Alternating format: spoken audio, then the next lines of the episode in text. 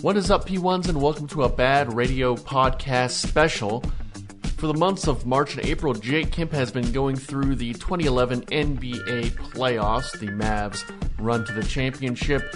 We did round one with Portland last week, and this week we talk round two with the LA Lakers. We talk the sweep, the Mother's Day massacre, and Scoops Callahan scooping Phil Jackson on this week's edition of the Bad Radio Podcast Special. Enjoy.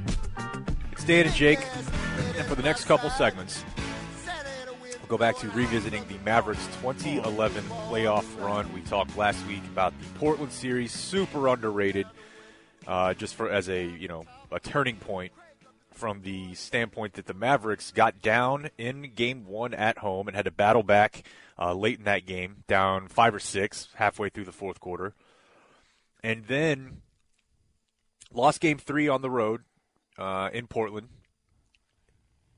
At, the, uh, at that point, they had a 2-0 series lead, so then that makes it 2-1. Game four, they had a 23-point lead late in the third quarter, and as we all remember, blew it.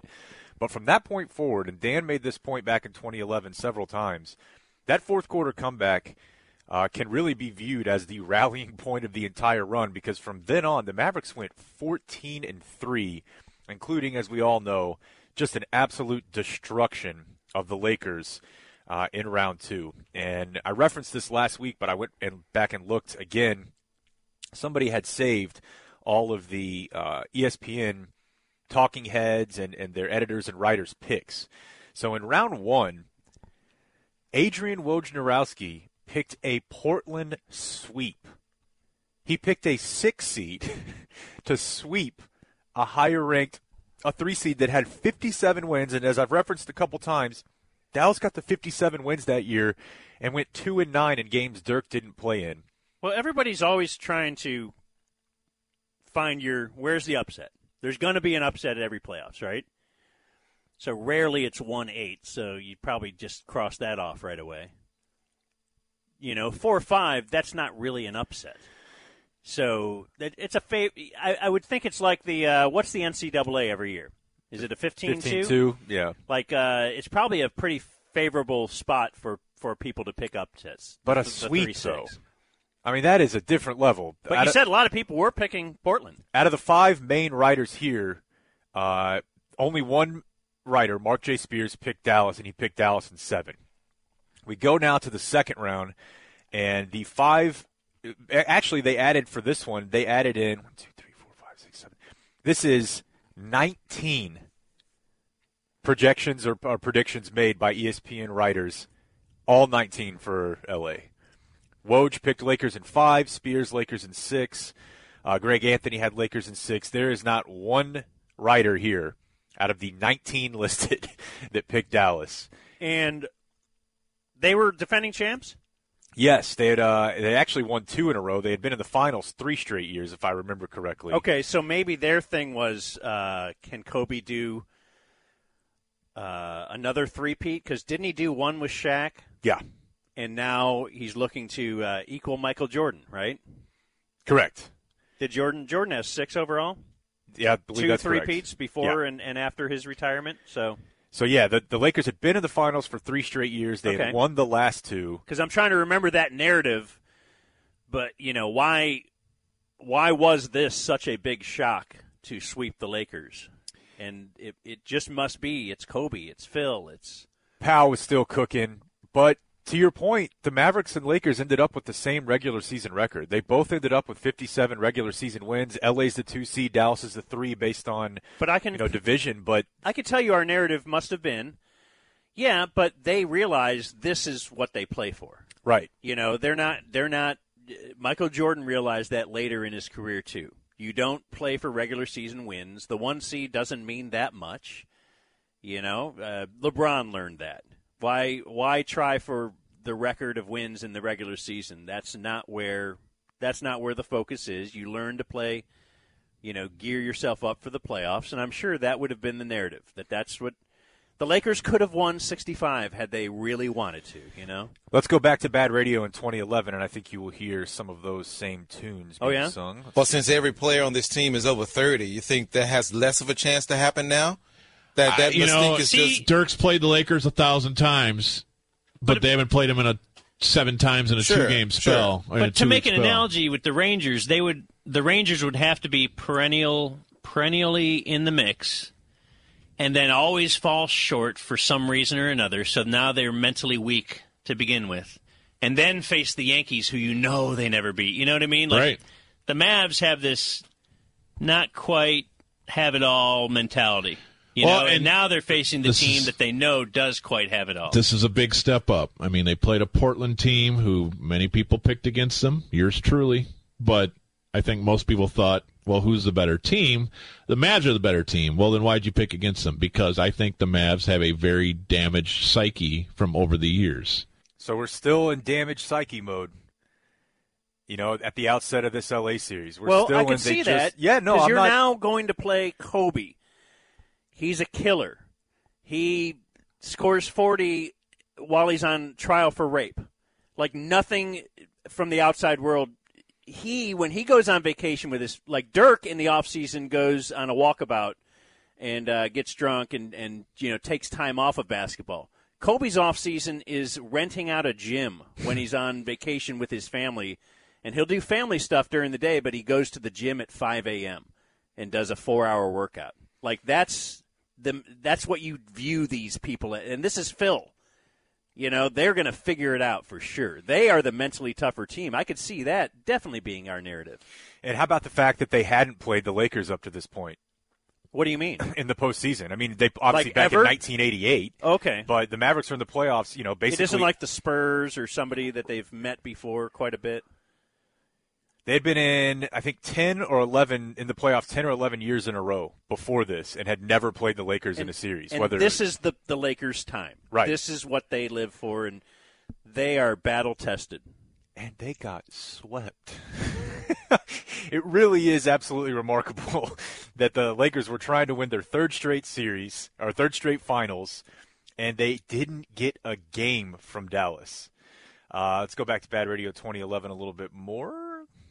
That that's a that's a mental- big that's a big step because you could make the case Portland had no idea what to do at winning time, whereas the Lakers, I mean, come on, that's what this is. This is they go through the uh, first 82 games of every season as a complete nuisance. You know, they just put up with it and get through it because they know the season doesn't start till now. And that's kind of what you were referencing is that, oh, who knows? Maybe the Lakers actually could have won 65 games. Yeah. And I, there's probably something to that, that they came into this series thinking, what's the Mavericks? Like, look, they almost just blew it against Portland. They probably shouldn't even be in the second round. This team, this team is going to send us home and prevent us from getting our, our second three-peat? No way. And it's, I don't know. I think in my head, I'm kind of trying to rank these series by the most shocking to me or the most impressive or the most impactful. And it's probably just whichever one I'm watching at that moment. But as I went back and watched game one last night and this morning, the first thing I'll tell you that jumps out is, dude, it's just like goosebump, chill inducing to watch Kobe Bryant in the prime of his career now. It's just, it's so weird, man. Like, it's one thing if you go see a highlight package at a memorial, or you see uh, a highlight package that SportsCenter was running in the couple weeks after his death. But to just watch a whole game of Kobe Bryant playing basketball, he looks pretty young. You know, it wasn't like early, early Kobe, but he doesn't he doesn't look old by any stretch, and he's still. I mean, he came into the series with a hurt ankle, um, but he still was just absolutely cooking Dallas early in this series. Everything feeds through him. Yeah, oh, without a doubt. And he's dead. It's just very odd to it's the first time I've sat down and watched a full Kobe game since that happened. And I think the sitting in, their setting in rather comes in waves. You know, I think like the first couple days it was like this is not even a real story. But is Dirk's number not officially retired? No. That will be uh next year they said sometime. So if you were watching this game in 2011, and I was to tell you Kobe will have his number retired by the Mavs before Dirk does, It certainly would have would have that wouldn't have made any sense to you. Oh, really? Did Kobe play for the Mavs? You'd say? No, no, he never ended up playing for the Mavs. Hmm. Oh, so league wide they retired his number league wide? No, he's no. It's, It's it's, pretty- weird. It's a hard thing for me to explain. But like, Uh, what money could you have made betting on that? Oh, I'm, I'm just going to take my Kobe expiration winnings and call it a day. I'm already going to hell for that one. For parlaying the unders the day of his passing. All right, let's continue with Bad Radio 2011. Have Yeah. they been involved in a series where they just had no absolute no chance at all, where everyone thought they didn't have a chance? Dallas, because we've always said that they are they're horrible front runners, but now they have absolutely no chance, and that's what everyone is saying. Does that affect the way they think and the way they roll out and play? I mean, I know a lot of people picked against them against Portland, but really, since they're the higher seed, everyone thought you know they may can do something to pull it out. But now, I mean, there is absolutely not one person picking the Mavericks. No, No, Except don't, I don't see why you would, unless you were just doing a bit. Do you remember that? That after years of hating on Dallas and after years of calling him, he was leading the charge of how soft they were, that Charles Barkley was the only leading voice out there that you could hear banging the drum for this Mavericks team is different. This year is different. Interesting. and that Tyson Chandler was a big part of it, and Barkley was on that island by himself. That's really interesting because I don't really remember that. But didn't Barkley pick Portland to win in the first round? I think he might have. Uh, I think he might have, but after every single stretch, every series after that, he picked the Mavericks. He picked the Mavericks to beat the Heat whenever they eventually got to the finals, and almost no one else was doing that either. W- was his bit like anti Dirk? Yeah, yeah. It started out that way. That's interesting how the guy who is thought of as the greatest player to never win a title, or at least in the conversation, would have been picking on the other guy who that's that was also his knock. Right. You have thought they'd band together. Had he never won this in 2011, he would be that guy. And you know, sometimes with Chuck, you maybe he's just doing. He wants to to stir the pot. Right. That's So- what I yeah. always used to think with the Dirk thing. Yeah. like uh, the San Antonio thing and the women and you know he's although there's that's probably more rooted in truth. Uh, okay, let's let's do one more piece of audio here before we go to the break, and uh, this sets up just you know you're just happy to even possibly be getting one of the two in LA if you're Dallas. and obviously, it's extremely important that you get back to Dallas at one-one. And if you can do that, you feel great about your chances moving forward. It doesn't mean you have the turn the uh, series won at all, but it does mean you have a chance to take this thing deep. If you can get one-one, if you can figure out a way to split these first two games, you've got a fighting chance to make this thing go six or seven. If you come back 2-0, now you see how it sets up perfectly for the Lakers to uh, win in five. All right, so when we continue, we'll actually start to break down a little bit of this game and a couple of other things that I had completely forgotten about uh, with regard to the Mavericks and the Lakers heading into this series. Uh, the time that uh, Matt Barnes, Don Zimmered, Terry Stotts. Next.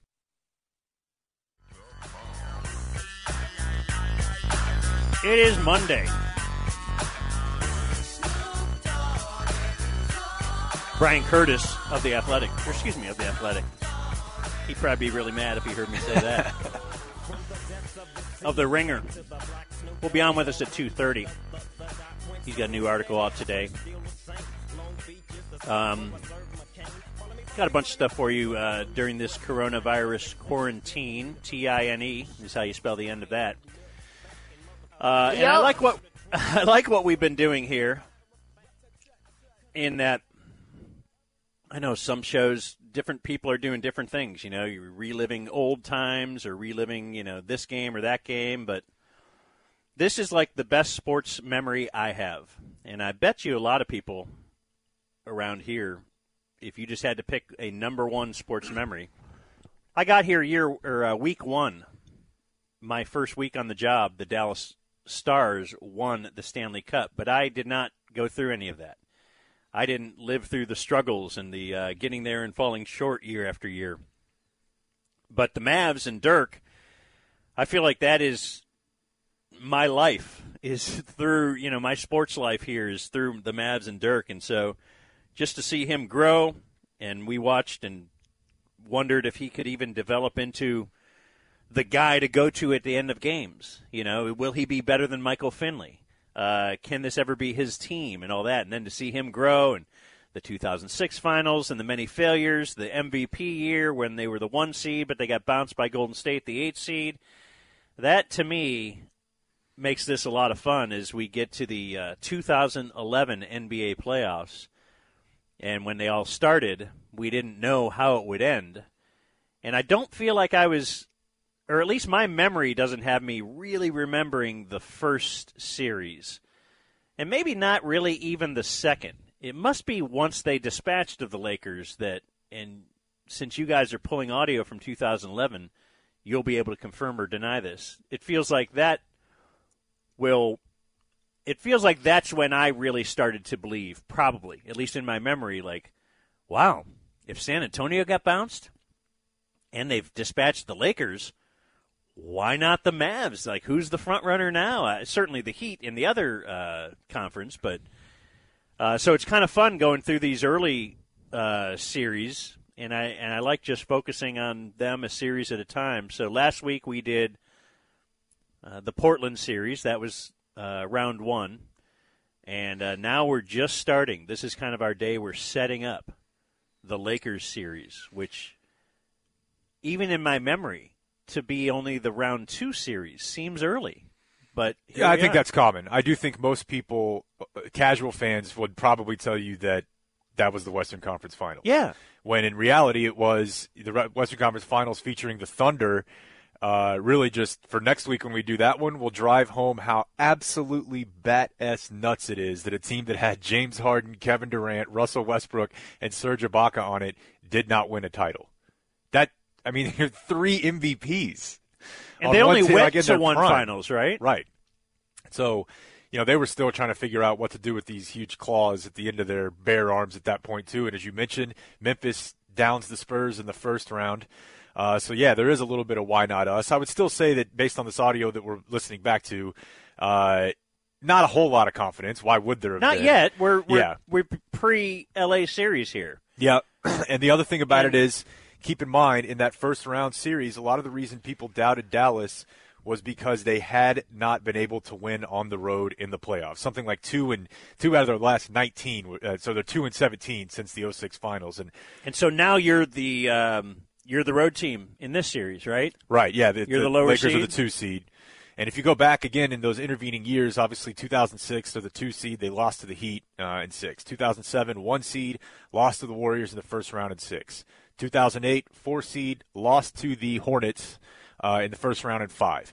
2009 first year of Carlisle, they're the three seed. They lose to the Nuggets in the second round in five. 2010 two seed, lost to the Spurs in round one in six, and then in 2011 uh, they're the three seed. But there's nothing in that five intervening years that portended the absolute Hulk smash they were about to lay uh, on pretty much everybody, uh, especially the day after, starting the day after that huge comeback win against Portland. I wanted to play a couple things for you from the game itself, uh, and then we can actually probably more, you know, go through the game uh, tomorrow. Uh, but spoiler, you know, the Mavs did win, but they also got down big in this game too. There was they played with fire a lot. So I'm looking at my notes, and if we had all these doubts and then going on the road and this team we're playing, says here Mavs called a timeout after they had two early turnovers to begin the second half. yeah. 10:37, so that's a real early timeout. Uh, not even a minute and a half in, right to uh, the quarter.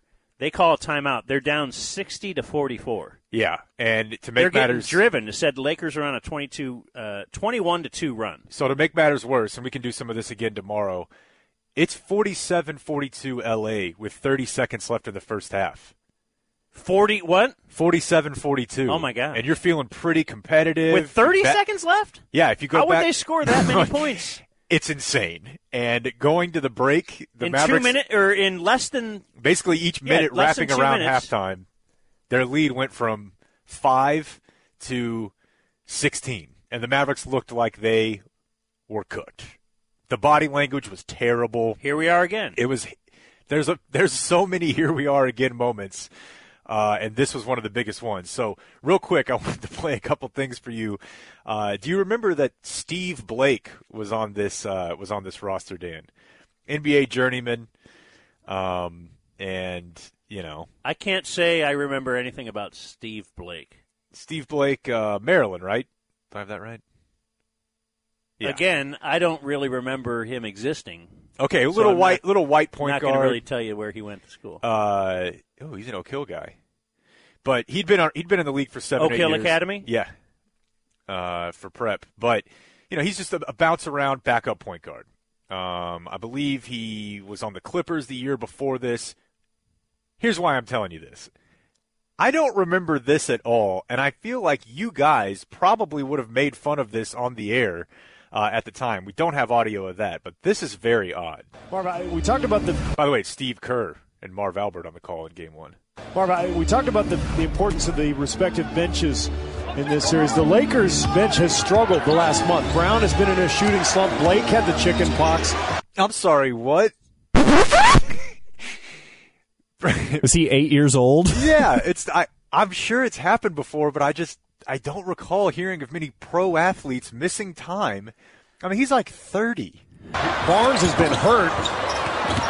Marion with the putback. Barea firing it up from three-point range with the shot clock running down. Two-second differential between the game clock and shot clock. Steve Blake, who's made it back from the chicken box. Chicken pots is what he said. Okay, so obviously a couple things Not here. the chicken box. by the way, you might have a problem on your hands because I think the dog just got one of my pieces of pizza, oh no! and uh, sh- uh, she appears or he appears like he's, I'm going to get bit if I try. to...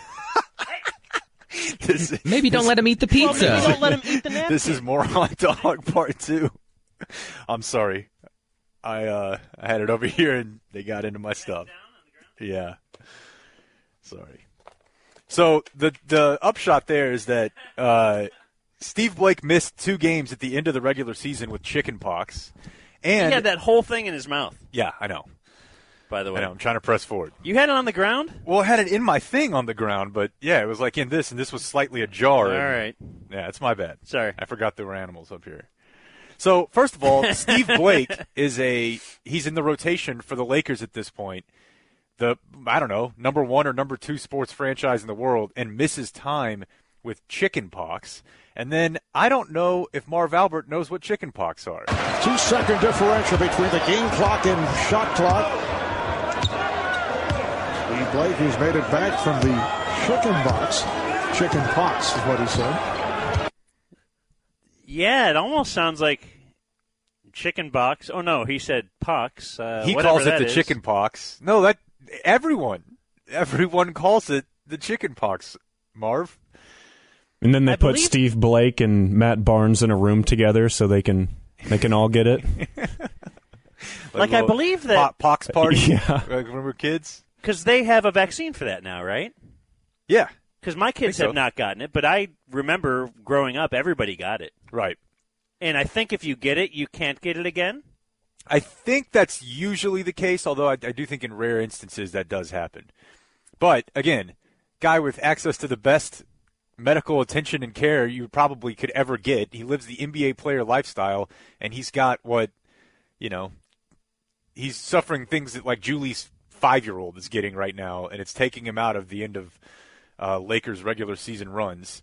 And Marv Albert, I think, thinks that the word is chicken box. Um, Which is weird because he's certainly old. yeah, He's probably old enough to remember polio right. or whatever.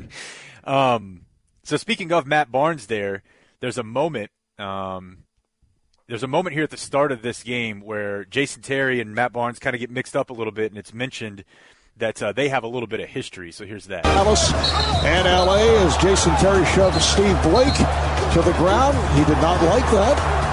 They're pushing and shoving. Matt Barnes and Steve Blake and the Mavs, Jason Terry, Brendan Haywood all ejected from the game. Then there's Barnes. Did not like that assistant coach Terry Stotts had grabbed him. Stotts went down, led to Barnes being ejected. So yeah, the, and when was that in the game? Uh, that was at the last time the two teams played at the end of March. Oh, So it was okay. like March 31st. Game one was May 2nd. And I put the video in there for you guys to see it. Jason Terry, pretty dirty foul on Steve Blake. Yeah. Matt Barnes gets, uh, you know, kind of PO'd. He comes over and tries to get in, Bla- in Jet's face. Haywood gets involved. And at one point, Matt Barnes straight up throws Mavs assistant coach Terry Stotts to the ground, uh, like Don Zimmer style, and got, eject, uh, got ejected and got suspended one game one month before these two teams started playing. Okay. So, again, I don't remember that at all. Like there's a little bad blood here, before. we didn't even know it. Right, and I've often over the years heard uh, Mark Followill, who will rarely ever say anything bad about NB- any NBA player at all, uh, just out of you know respect for the brotherhood. I've heard him say before that like Matt Barnes is his least favorite basketball player of this era. And I have to figure the fact that he actually tossed Terry Stotts to the ground uh, had something to do with it. I'd completely forgotten that. Completely forgotten it. Um, so yeah, that happened uh, about a month before. So wonder- they've, they've got bad blood there. What if we can look at Carlisle's? You know how they talk about the Belichick coaching tree or whoever. I feel like Carlisle has a great one. Every Yeah. time you're bringing up old names from the past, it's like, oh, he's a current or he's he was a head coach after that. Yeah, yeah, he's uh that you don't hear about that quite as much in the NBA, but you're right. Who was the other one? That that he's had. Yeah. Uh, who was the Toronto coach that got unceremoniously fired? Um, Why am I blanking? I'm the NBA head coach guy, Yeah, you are Dwane Casey. Dwane Casey. Spells his Um, name weird. Uh, know why? No why. So here's a little bit more on Matt Barnes, uh, just to let you know, because we we all remember Pau, we all remember Bynum. We'll get to his cheap shot later. We all remember uh, obviously Kobe. I think I forgot how much I hated Matt Barnes at the time, and that he was on this team. He moved around a lot, so I think I I don't know that I ever really slot him with any one particular team, but he was heavily featured in this series as a guy that had plenty to say about the Mavericks, and again was ready to fight. He was also on that Golden State team back from 07. Steve Kerr goes in on that here. Strong move by Lamar Odom. Matt Barnes on that Golden State team, coached by Don Nelson after he had left Dallas, and they came up with that playoff upset over the Mavs. They had a physical team. You know, they had when they would switch. You know, they would have with with guards. They'd have Baron Davis guarding Dirk, so they really got underneath Dirk. But I think he adjusted and made a lot of strides since that series. So yeah, Matt Barnes wants to let everybody know, hey, we figured this dude out. Yeah. Just get into him a little bit. He doesn't want it. And you know, everybody was kicking Dirk when he was down after 07 and Matt Barnes was all too happy to join in on that parade and now he's on this team standing in front of Dirk trying to get back to that uh, that that final round in that promised land. Man, I remember it makes me extra happy that Matt Out- Barnes got his ass sent home in but four. hours of time were spent on that, on Dirk being too soft, or you know, Van Exel came here, and before he was here, he he called him a bunch of soft white boys, I think. And obviously, Dirk is uh, pretty white, so he's you know that's he was the label of the team. Well, hell, I mean, do you remember what that Carlisle called the team soft like three months before? Uh, during this particular season, Yeah. Uh, let's see. It was in March of 2011. it was And- always like you know, how come a guy off the bench has to be our toughest guy? Van Exel, a tiny guy, has to be you know one of the tougher guys, and that's when I thought. That's how I thought the Tyson Chandler thing changed things. Yeah, there's no doubt. He's their badass, and he's out there all the time. It's not. Yeah, it's not Stackhouse or oh, Stackhouse is pretty bad, man. But Oh no, Stackhouse, same thing though. Yeah. He's a guard. right. Uh, is your you know your fifth best player or something? I don't know. Back in March 10th, or on March 10th, 2011, after uh, the Mavericks gave up a 10 point lead to, uh, I want to say, the Hornets, Carlisle had this to say after the game soft. Yeah, the coach reiterated soft. Players were asked about this. Tyson Chandler said, I wouldn't go that far. Jason Terry said, Who said that? I'm not soft, not me. So I don't know where that comes from, but we ain't soft. We have to see how he meant soft in that aspect, but I know he was not talking to me personally or any of my teammate, uh, teammates because none of these guys are soft.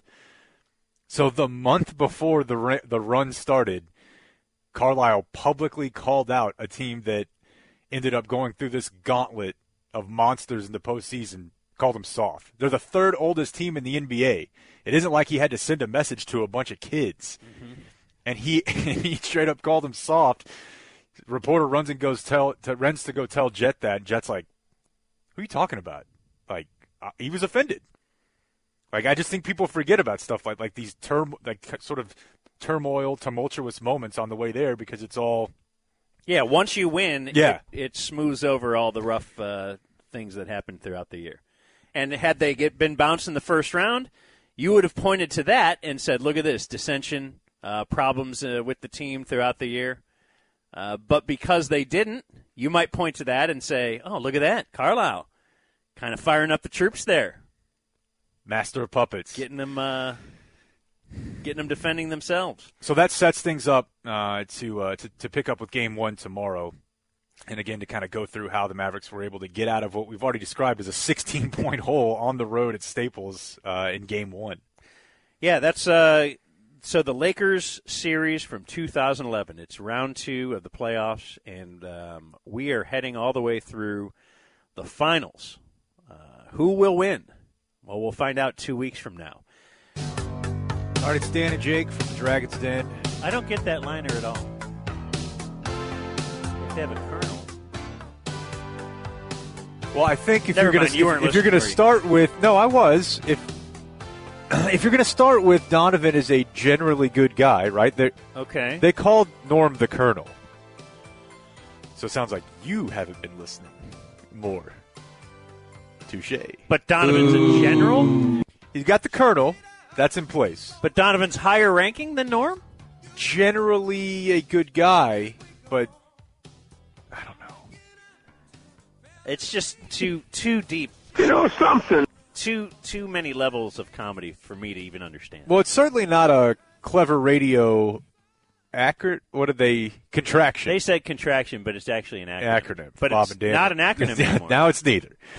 Something we've been doing here on this clever, not an acronym, not a contraction, is going back through the Mavericks 2011 uh, postseason run because Ooh, where's my notes? everybody remembers Love this uh, the finals. And in fact, I believe those games were on NB- NBA TV all day yesterday, and it was cool watching people live tweet them. Um, I didn't want to be spoiled, right. so I did not watch that. That's- we'll, we'll get to that in a few you. weeks. But I wanted to go back to the to the start and go back to what people were saying about the Mavericks even in the final month of the regular season. And eh, just about everybody was predicting the Mavericks to certainly not make it out of the second round, and a lot of people picked them not making it out of the first round. Hell, Woj, who was with uh, Yahoo back then, Adrian Wojnarowski, picked a Portland sweep of the Mavericks, a three seed against a six seed in the first round. I've never seen that since then or before then. That someone who's that respected picks a sweep of a low seeded team over uh, like it's not, not the the Mavericks weren't an upstart. They had a lot of disappointing playoff uh, appearances from 06 up until the championship run, but there was just no one believing in the Mavericks. And we've been going through some of the 2011 audio from Bad Radio, going through the games. Got up to the uh, the fourth quarter comeback, or excuse me, the fourth quarter, yeah, I guess comeback for the Blazers uh, in Game Four to even that series. And Dallas really kind of seemed to use that as a springboard of confidence. And no, not this blanking time. We're not doing this again. We're not getting bounced in the first round, and we're not getting beat by a team that we're better than. So they turn around, uh, win Game Five in Portland, win Game Six at home, and it's done for. So on to LA, and I was I was watching this game over the weekend. We talked about this a little bit yesterday. I had forgotten. We could do that a million different times throughout this series, right? But I had forgotten that a few weeks before the postseason started, in the final meeting between the Mavericks and the Lakers of the regular season, I think it was March 31st, 11, the Mavericks got blown out by the Lakers. And in that game, Jason Terry had a hard foul on uh, Lakers backup guard Steve Blake. Matt Barnes came over and got in Jason Terry's face. And not a whole lot of other Mavericks came to the scene. Haywood kind of got in there a little late. Dirk r- slouched over a little bit, but it kind of had the feeling of the Lakers just showed the Mavericks who who's boss here. And the next day on, I guess TNT at the time, Chris Webber of all people uh, goes on a massive rant against the Mavericks. They're breaking down the play, and uh, I don't. That was April, you say? Yeah, April of 2011. Okay. What I have of that is kind of a, a YouTube version of it that's not very good, but suffice to say, he just completely destroys the Mavericks and says, "This is what is everybody would want to play this team right now. They're soft. All these guys who didn't come down to the baseline when this this uh, scruff started should be fined."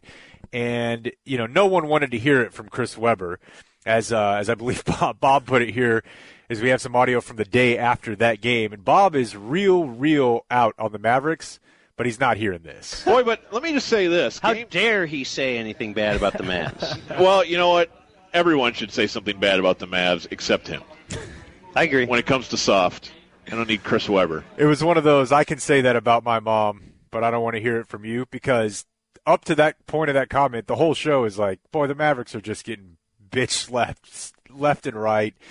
They don't have it, this and that. And then it's Chris Webber comes in and says exactly not only what everyone here was saying, but what Rick Carlisle had actually said three weeks earlier about his own team when he called them soft. But then Chris Webber makes national headlines with it. Cuban came to the defense a little bit um, because at that point Cuban was still talking. If you remember when the playoffs actually started, Cuban stopped. But so you go. See, I didn't remember that until somebody emailed me. Hey, that's another thing you guys haven't really mentioned is that that Carlisle maybe put a muzzle on him. Just that was what was alleged that that he didn't think all his complaining every game was was helping them out any. So Cuban vowed like so this year was different. Yeah, and I haven't heard that in the broadcast yet. I definitely know that you get more into that. You hear a lot about it in the finals, but maybe people just hadn't totally noticed it yet in rounds one and two. But it hasn't been like a big a big thing. But eventually, it does become a huge thing uh, as the series or the run becomes even bigger. But so again, things I had forgotten that part of the reason everyone had decided that the Mavericks had no shot this year was not only the past playoff failures, it was their own coach calling them soft at the beginning of March. Chris Webber making a huge deal out of this, the Mavericks and Dirk are soft deal at the end of March, whenever the Lakers felt like they had punked them. And morale on the station was extremely, extremely low. Uh, we go to the day after uh, that late regular season matchup and why everybody was so shook heading into uh, game one of round two. Just not good enough, man. And this is why a couple weeks ago I'm just like, you know what?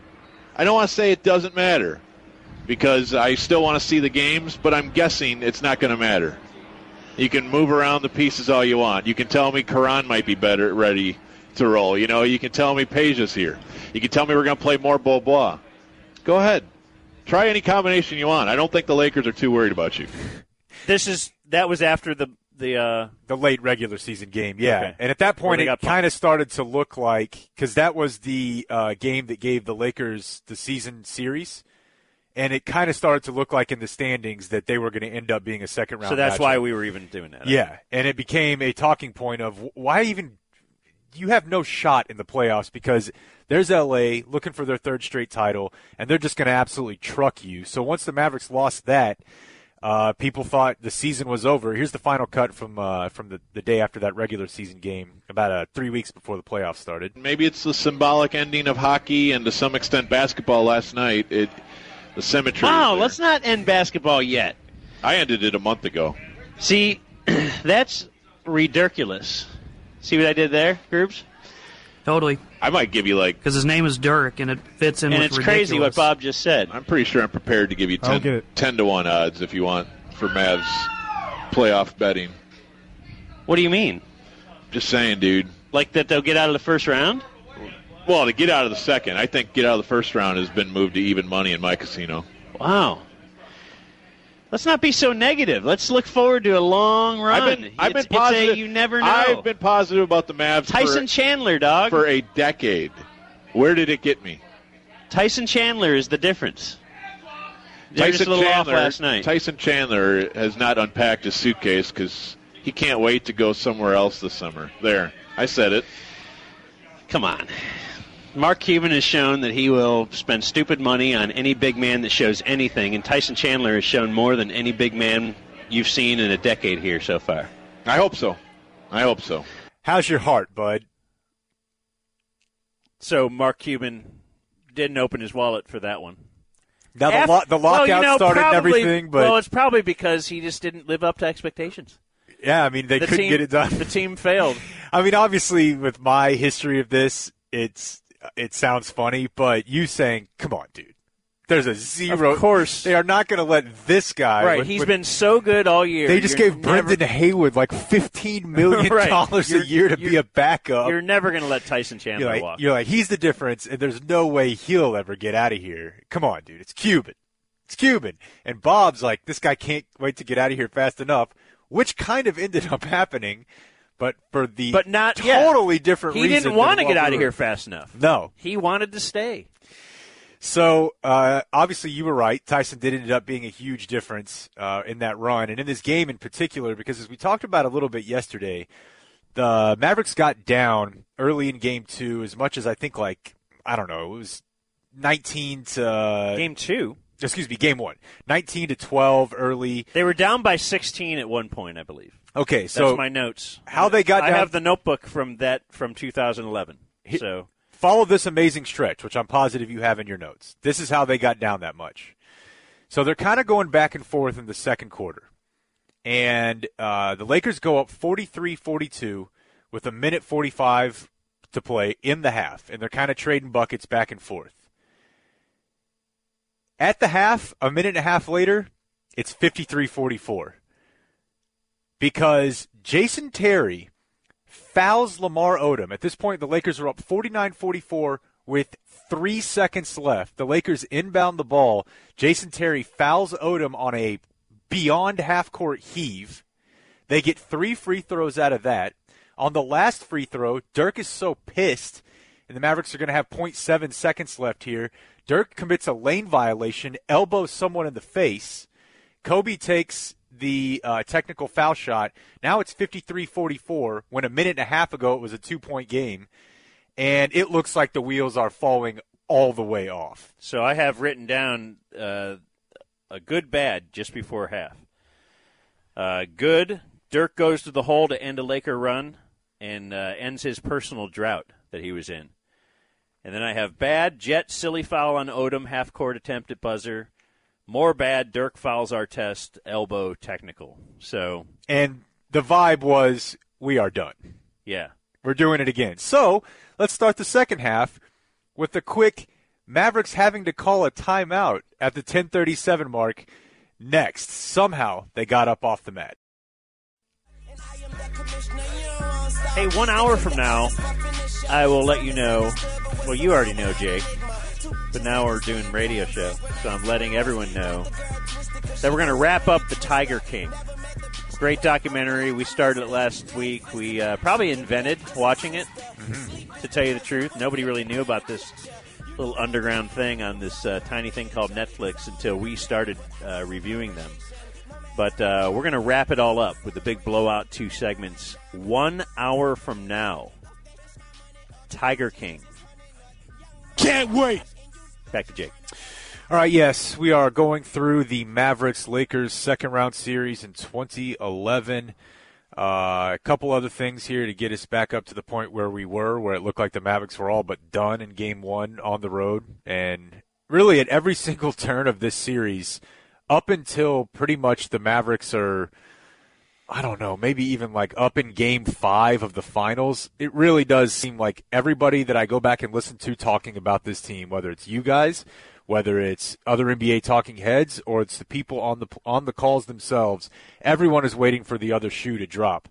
And that was fair because, as we said before we started this series, I found some odds that listed the Mavericks uh, as the fifth best ch- uh, chance to win the title heading into the postseason that year.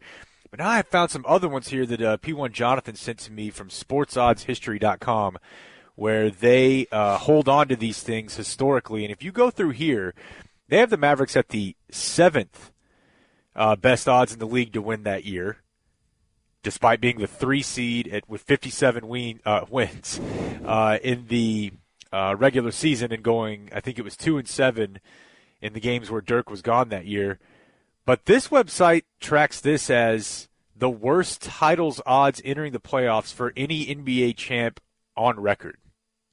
Oh yeah, So that's entering the playoffs, right. not at the beginning. Right, of the entering the playoffs, and it also uh, he did a little, you know, looked at their the schedule, like the quality of opponent based on everyone they played, and they do like a little, you know, strength of schedule thing. And the Mavericks had the third toughest strength of schedule uh, of anyone in history, and a huge part of that was the Lakers, who again. They may have had 57 wins and were the two seed, but the Lakers were gunning for a third straight finals, and it looked like they were headed for it, especially when San Antonio got bounced in the first round. So as we were uh, discussing in the last segment, game one, second quarter, pretty close game. It's 43-42 Lakers with a minute and a half left to play in the second quarter. In the blink of an eye, after dumb fouls by Jason Terry and Dirk, it's 53-44 at the half, and a couple of big makes from Pau and Kobe later.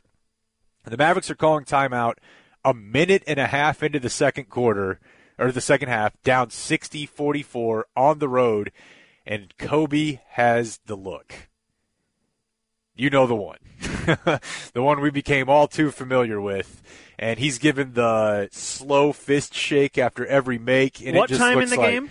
So Carlisle called timeout at 10:37 left in the third quarter. because I have it's noted- 60-44. Kobe just drilled a three. I have noted Kobe is getting interested again. Yeah, and it does not look. It does not look like Dallas is going to be able to get up. But then I have written down down 14. it's Corey Brewer time. Is that happening?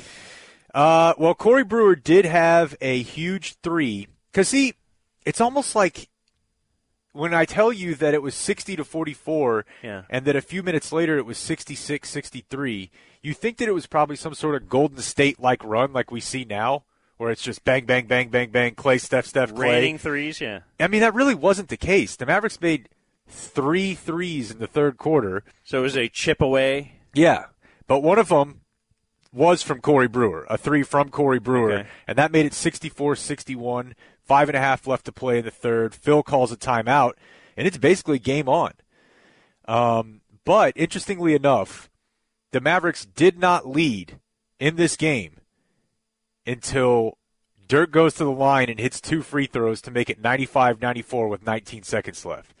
That's their only lead in the second half. They did briefly have that aforementioned lead in the second quarter, but this was not like they were trading buckets once Brewer put them down 3, 64 61, and it's here's the Mavericks by three, Lakers by three. They were down the entire second half.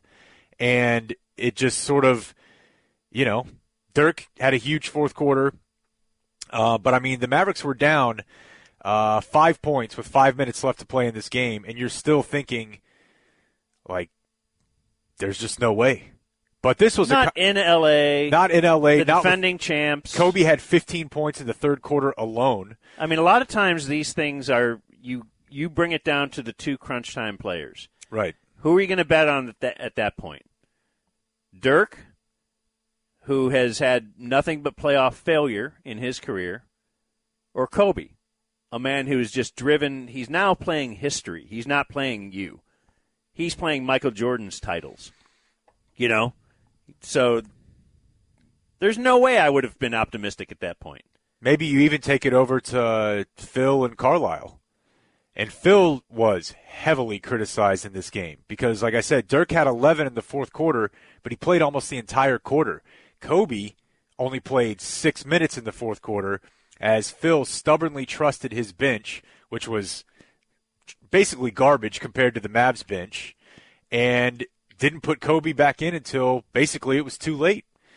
And the Mavericks bench unit was able to beat up on the Lakers bench unit, and then the starters even some to a certain extent too, because Kobe, you know, there's no reason Kobe should have only got 638 and Pau too, for that matter, in the fourth quarter. So and he, and he missed a three at the buzzer, yeah, and that's so the Mavs won. the Mavs end up winning 96-94 after Dirk gets 11 in the fourth quarter, and again they were down 16 points just a minute and a half into the second half, and again it could have been another OS same old Mavericks type moment, but it was not. Yeah, that's it's incredible, especially to win on the road. Game one on the road had to be huge. Of course, game two, which you will get to, they ended up winning, right? Yeah, but that one Uh, wasn't that one wasn't particularly close. But, Uh, and that's obviously a big shock. yeah, But how important was that game one? Especially that you got down big and you saw the look in Kobe's eye and you still didn't lose. So uh, I think again we all look back at the Lakers series and we remember Game Four. We remember the massacre. We remember all the threes. We remember Bynum taking a run at Barea, etc. But again, I think people forget the Mavericks were down 16 in the second half at Staples in Game One. Yet another here we go again type moment, and they said no. So there you go. Mavericks end up getting that one. Uh, 96-94. Huge night from Dirk. So this is a good bit. I like it. I like that you started it last week, and it's just helping me relive my the greatest sports memory I have I ever have that I've been associated with is uh, certainly because of the way it ended up, and uh, I'll bet the Mavs are going to win this thing. I like the Mavs to win this thing. So last night, apparently, I did see it on, uh, a little on Twitter, but I didn't tune in myself because I'm I'm pacing myself. Everybody's struggling to show which game or review old games and stuff like that. So apparently NBA TV was airing a Mavs finals game against the Heat. You say it was game 5, game 4? I think they might have marathoned it all day. Oh, just run the whole series? Yeah. Um, well, did you see the other TiVo news regarding basketball, if we're talking basketball? Which is the uh, highly anticipated uh, documentary, The Last Dance. A Michael Jordan document. Is this just Michael Jordan, or is it Bulls overall?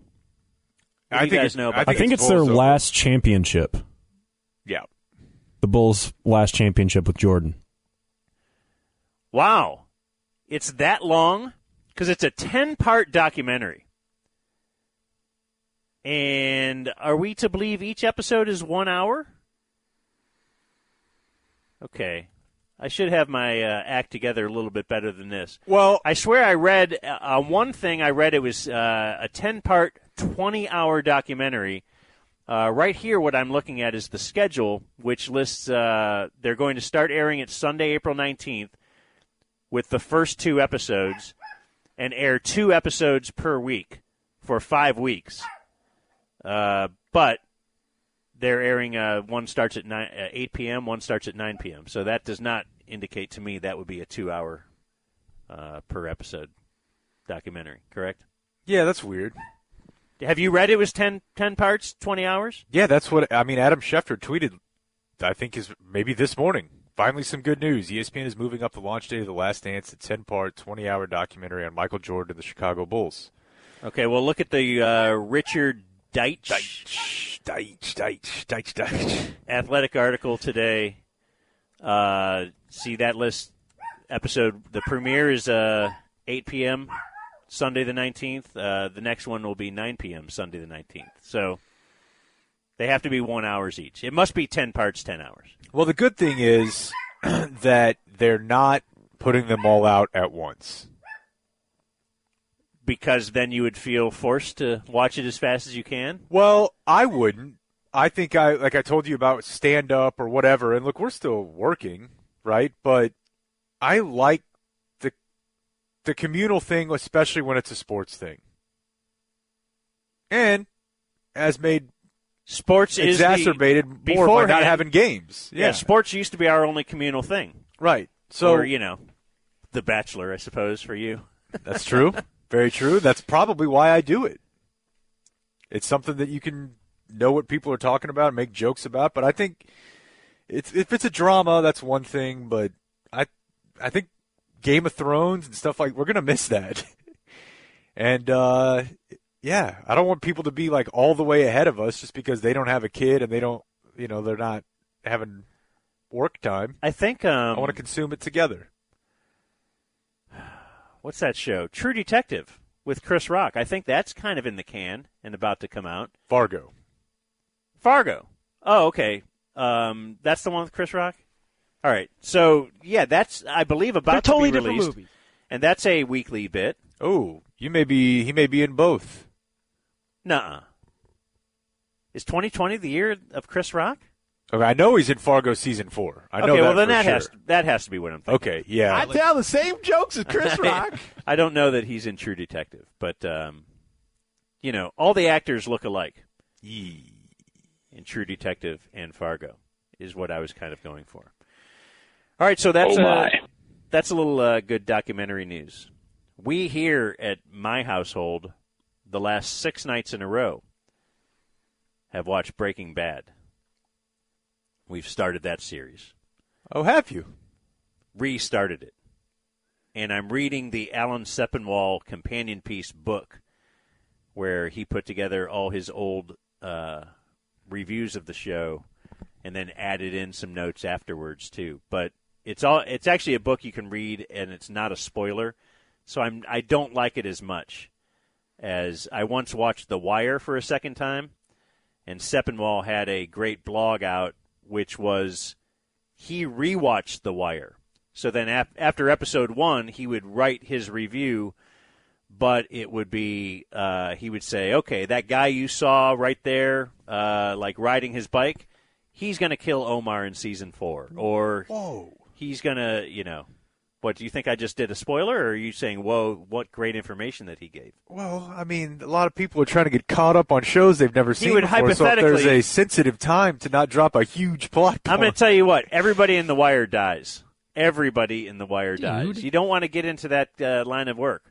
No, it does seem to be a bit perilous. So let's continue to work through Mavericks 2011 postseason run. This has been really fun. Do a series a week, um, and I think that if you wanted to put a uh, a subheading on Mavs 2011 postseason run, for me it would be, man, I forgot about that. Uh, there were several moments like that in the first series against Portland. Anytime you think Portland, you think, boy, they blew that game four lead, and then uh, I guess they kind of eked out that series over the next two games. No, they um, they sh- they very easily could have lost game one, maybe less so, but could have lost game two at home. Uh, and game four was not only yes, it was a calamitous collapse, but it was also the turning point of this because the Mavericks, I believe, had lost something like 17 of their last 19 home games, or excuse me, road games in the playoffs heading into the 2011 postseason. The next two they won were after uh, Game Four in uh, against Portland, game Game Six in that series to close out, and then Game One of the LA series. So as we left off yesterday, they're up 1-0. They've won back-to-back playoff road games, and but eke that one out. Eked that one out, and we're, we're trailing big in game one. So Six, 16 point deficit mid uh, minute into the third quarter. Kobe has the look in his eye. It looks like the Mavs have been punked yet again, just like they were by the Lakers a month before at the end of the regular season. Uh, two months before uh, that, Rick Carlisle calls him soft. Uh, in the run up to the post, Chris Webber calls him soft. That goes whatever the 2011 version of viral is. We're listening back to Bad Radio that day, and Bob could not be more down in the dumps and felt like he had fallen for the banana in the tailpipe one too many times to put up with it this time. And your counter to that was, yes, but we have this guy now. This guy being Tyson. And they battled back in game one. Dirk gave him a huge fourth quarter. The Lakers go cold, and they get game one. And it didn't it still didn't really seem like anybody believed this was possible after game one because game one was kind of classified as a the Lakers gave that one away. They really kind of folded in the fourth quarter and just could not buy a bucket. I mean, they nobody could could hit uh, on the Lakers, and so it's like, oh, okay, the Mavericks they they gave them one. They you know this is still going to be a trouncing. Uh, as we said uh, yesterday, too, 13 of 19 experts, uh, quote unquote, on ESPN.com picked the Lakers. So we go to game two, and this is a really fun game um, because go just ahead. to, Yeah. I thought you said everybody picked the Lakers. So of the top six, I guess, which were okay, maybe 13 of 19 was the first round Was Portland. Portland, yeah. yeah. So 13 of 19. You said not one person believed that the Yeah. Mavs would get through the defending champs, and I believe that for sure. Yeah, who were going for their third straight. Yeah. Uh, yeah, 13 of 19 picked Portland, despite the fact they were a six seed in the first round, and Woj Yeah. picked uh, Portland to sweep Dallas. Yeah. If you think you've ever heard of a time of somebody picking a six seed to sweep a three seed, uh, that's probably the only time. So yeah, we get to game two, and uh, this is a super fun game to watch. Side note, I really miss how good Steve uh, Kerr was on color.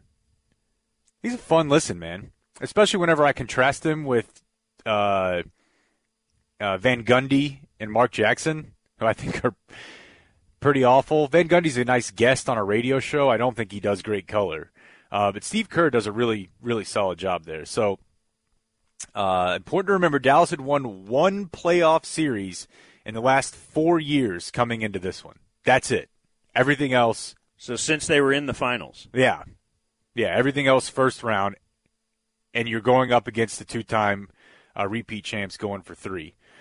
Uh, rather than just walk through the like specific play by play of this game, let's just get right to the to the point. JJ Barea was the effing man in this game. And if you watch the way the Mavericks play offense, yes, it was only 10 years ago, but their version of what they did on offense, particularly when Barea and Terry were on the floor together, looks so much like what most teams do in 2011. Now, they're not taking as many threes, obviously, but what they do is they put shooters in the corner and they run the pick and roll almost dang near out to midcourt. You know, they're trying to set the screen and roll as far away from the action as possible. Put Peja in one corner, put Terry in another, and let's just either let Tyson roll or Dirk pop. And the Lakers have absolutely no answer for it. And I see on my notes early in the second, Phil needed a timeout because he couldn't believe Barea just went to the rim and finished twice in a row, and just obviously Barea was under their skin. It says here Artest elbowed him in the head and got ejected. now that was with like 10 seconds left in the game. Okay, So Artest actually got. Um, but Barea's in their in their thoughts for sure. Artest actually got suspended over that. Oh yeah, I think that's uh, that was in this game. Yeah, and 2011 Bad Radio said that might actually help the Lakers that he's missing time for him. Well, the broadcast said that in Game Three too. I'm pretty sure because um, Bynum started, and you know Bynum or no, uh, Odom started, and I think Odom won six game of the year, uh, six man of the year that season. So it's reasonable to think that having Ron Artest out, much like if DeShawn would have got suspended, some Mavs fans might have said, "No, this guy's kind of killing us a little bit here." Yeah. But Barea just starts to go off. They cannot contain him. He's just going to the rim time after time after time. And man, this was like this is like the moment. You know, he had some moments later too, but that the, particularly in the fourth quarter when they just absolutely could not stop him. Uh, to me, this is what solidified the the JJ Barea just legendary status. And whether it was, uh, you know, I think he had four assists in the fourth quarter. He also had four th- uh, free throws in the fourth quarter had a couple of uh, hockey style assists where he would get to the rim, dish to Haywood, and he would find a shooter. Barea took over this game, and it, in a weird way, Phil Jackson was so frustrated in this game that it made more sense to me that he retired after this series, after game two, than it did after game four. Game four was a bloodletting, a complete just drubbing of the Lakers, but game two felt like a tactical dare I say, this game has passed me by type thing. Because the Lakers flat out look poorly coached against a team playing like the Mavericks are playing. He's yelling at one point at Bynum and Gasol. I posted a picture on Twitter of this this morning because was it last series or was it game one where Blake found Spalding, who we only knew then as Jerry's grandson in the It, crowd? it was the Portland series. Okay, yeah, because they were at home. Uh, I saw Jerry Jr., who I only really know what he looks like from All or Nothing and maybe draft day. He's sitting two feet from Phil, and Phil has his finger in Bynum's chest, and Gasol looks terrified. And Van Gundy said, This is the maddest I've ever seen Phil in all my years knowing him. And they just look like this is in this game. They look like the better team, the better coached team, by far the deeper team. The Mavericks led the NBA in bench scoring during the regular season, which is something they've been around the top five in forever. That's always been a priority for them. The Lakers were, I think, 18th this season. And the fact that Phil could not stop Dirk, okay. the fact he couldn't stop Barea, it might have driven him, coupled with Gribble, to the old folks' home. I have notes that he was jawing, or Odom was jawing at him on the sideline, and Phil was having none of it. Yeah. They were in complete disarray. Which is shocking because they had come off three straight finals appearances. It's not like they were years past their prime. Everyone thought that they were just headed straight back to the finals. Yeah, I don't. That's a good point. But probably at the end of it, he knew this thing's done. Yeah, this this dynasty is over. And but still, I'm, though, man, you got you're you're only down 1-0 going into this game. The Spurs have been eliminated as the one seed, and they just folded from late from that fourth quarter in Game One until the way that this game two unfolded. And I really do think having the irritant of J.J. Barea just go to the rim over and over and over, and Bill's just like, I don't, I don't know. Tell him I ain't got it. The Lakers hit their first three of the game with two and a half minutes left. I do have a note in the third. They were 0 of 11 from three. Yeah. So they were chucking them up. Yeah, I think they actually started 0 for 15 on the game. And I also do note, you could tell me what the numbers end up saying, uh, that Kobe is elevating Dirk's play. That Dirk answers every Kobe shot. Yes. So it wasn't necessarily huge numbers from Dirk throughout the game. He did have ninth in the fourth, uh, nine of 32 on the game, but it was more just the way that they were dueling back and forth. And, you know, it, it, as you guys pointed out a couple times in listening back to your show from the next day, they had answers. They had answers over and over and over because the Mavericks went to the break uh, down four in this game, 51 47. Uh, they tied it at 62 late in the third, but then, you know, they're down eight with eight minutes left in the fourth quarter. They didn't lead in the fourth quarter until uh, basically they took the lead with a minute left, 93 91, and they ended up winning uh, 98 92. So, I mean, they were down most of this game, but they were not. There was, you know, it was a very tight kind of back and forth type thing. And every single time the Lakers would start to pull away, either Dirk would hit something huge or Barea would go to the rim. And they just couldn't stop him. A couple quick things from the game here. Um, we've talked a lot about the whole soft thing. Chris Webber said it. Carlisle said it. Matt Barnes said it. Everybody's sick of talking about it. Um, here's a little bit from Kidd and then the response of Tyson Chandler. You know, at the end of the day, you have to win a championship. I mean, uh, when you look at the teams that have won, they're not soft. And so uh, for us, um, that's the only way we might be able to get rid of that, that label as being soft. Well, it was interesting this this whole soft thing that, that everybody talks about. Tyson Chandler yesterday said, "You know, I'm I'm really sick of the soft label that we have." But then he admitted, he said, when I was with New Orleans, I thought they were soft too. So, yeah, I mean, he's trying his best to personally change that, I guess. Yeah, we were able to pretty much throw him around whenever we kind of do a series with him. So, yeah, but now he's here. Yeah, that's what makes him not soft. Yeah, his presence, him behind, you know, the last last uh, line of defense. And you guys talked about that a little bit the next day. Uh, I thought this was really cool. The Dirk thing. He didn't change in the sense that we've seen him score 50 in the playoffs. We've seen him score 40. We've seen him dominate games. And again, I remind you of that Denver series where the Mavs were humiliated by Denver. Really humiliated but Dirk was awesome every game offensively. So that hasn't changed. He's hit impossible shots for years and years and years. What may have changed, though, is that leadership alpha male sort of thing. And maybe he's not an alpha male. Maybe that's mislabeled because I think that does go directly back to Tyson.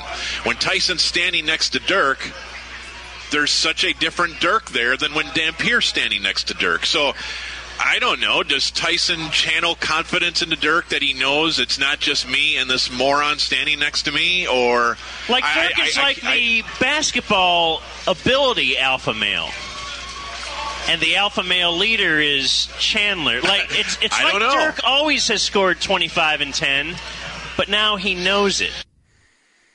It's kind of subjective, but it's the only evidence we really have to point to it's why at the end of this run, or even probably at the end of the regular season, I was hoping Tyson Chandler would be a part of things from here forward because we finally found that fit. You know, Dirk Dirk is not LeBron, who can also be the best defender on the floor, or even like Duncan, if you want to use a big. Yeah, he's, you know, he can be passable, but it, it was like you needed the parts to fit. And he certainly could be the best player on a championship team, as we found out. But Tyson finally fit. They finally found a big man that fit, and everybody fit together right there. And then they let him walk. But that's a spoiler, and I we're focusing on the positives right now. Uh, you were definitely focusing on the positives here the day after the Mavericks went up 2-0, and you are lucky nobody made a bigger deal out of this. It's Mavs, it's Lakers, it's the very unlikely 2 0 lead heading back to Dallas. The lead is with the Mavs. It's crazy, yo. Will the uh, will the uh, the flatbed truck with the players on it pass by the Ozona here, or where? Don't be a jerk. After Laura Miller in 06, you could Oh, not I'm talking about the parade. You could not wait to fly that birdie close to the sun and see if we could make parade jokes. That's the old me. I wouldn't do that now. Speaking of that's the old me, I wouldn't do that now. Uh, because he did ball out, particularly in the fourth quarter. JJ Barea was the post game interview with uh, Cheryl Miller. JJ Barea really dates himself a la Eric Cartman here for a term that this doesn't fall under. I forgot this. I definitely forgot this as JJ Barea was trying to talk like the hip kids back in 2011.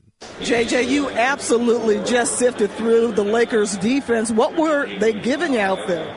Well, it was open. My big guys were setting hella screens, and we got. Hella. Okay. I'll, I'll, I'll, I'll, I'll call my own foul here. Uh, here, I definitely had a three or four year run of using hella. I think this though is what started us starting to kind of use it comedically. Yeah. And I put it was in my JJ song eventually. Oh, that's after right. they won the title. So so Cartman because he was the first guy I heard say hella. Well, it was open. My big guys were setting hella screens, and we got shooters spaced out. So, uh, Did we spend a lot of time on that that day, or on the fact that he said that? It would seem like that would be something we'd focus on. You might have to defer to Blake there. But No, you spent more time on Phil Jackson post game and just how upset he was. Yeah, yeah. Here's a little. Was he taste. pissed? Here's a tiny little taste of that. He Was was, in he a upset? he was in a much uh, better mood after Game Four. Whenever there was some finality to it, uh, when he met Scoops. Here, he's just not really feeling it. Talk about um, how difficult it was to guard uh, Dirk tonight. Um, it was difficult to guard Dirk tonight. Thank you. But if you if you lob up a talk about Yes, that's that's write my article for me. That's exactly what Talk you said. Um, how difficult it was to guard uh, Dirk tonight. Um, it was difficult to guard Dirk tonight. Thank you. You went on to say that same exact thing. The the reporter wants him to write their article for him. Yeah, it's just there's a million other ways you can phrase that question.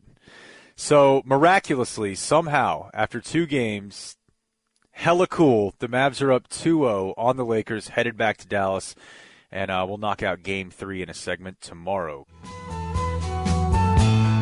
Mino, tell me what the rest of that liner says. Oh, I don't know. You, you, you doing okay, buddy? Sure. There's a lot going on in here today. I heard they call him the hard line, and that's good info. That's all you really need to know. I just didn't hear any more from the liner other than they call him the hard line. What happened? Is it an old liner? No, I just think Mino tried to get slick with a dirty sound, and it. Oh. That part hit. Yeah. you got the plane off the ground. 1255 here on Bad Radio Plus, Bad Radio Soft, Bad Radio Extra Care. Dan and Jake, live from the Dragon's Den. And uh, and Bodie joins us this segment as well. Yeah, we got a little co-host. So, uh, yes, we are going through the Mavericks 2011 playoff run.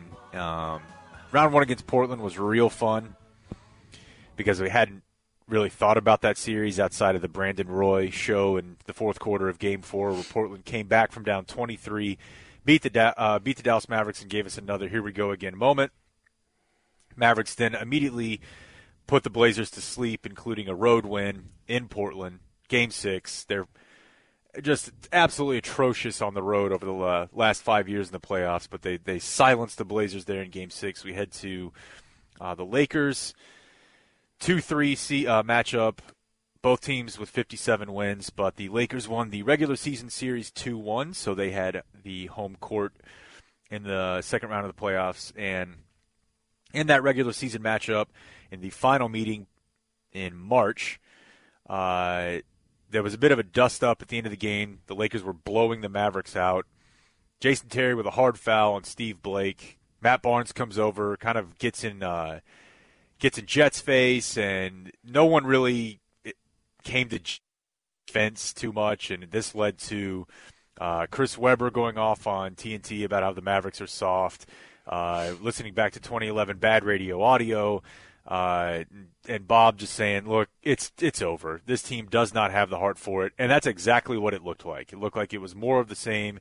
Mavericks had been bounced uh, in the first round all but one time, dating back to the the debacle in 06 in the finals. They had been bounced the year before in the first round. The Lakers had won two straight finals. It's Kobe, it's Phil, etc. So game one in LA, the Mavericks are down big in the third quarter, 60 to 44 after a disastrous end of the first half, disastrous start to the second half, and they sort of chipped away at it. Uh, really kind of culminating in a Corey, uh, Corey Brewer corner three that made it, I think, 64 61. And from there, they just kind of traded buckets, and uh, the Mavericks ended up winning game one 96 94. That was kind of characterized as a the Lakers gave that one away type game, though.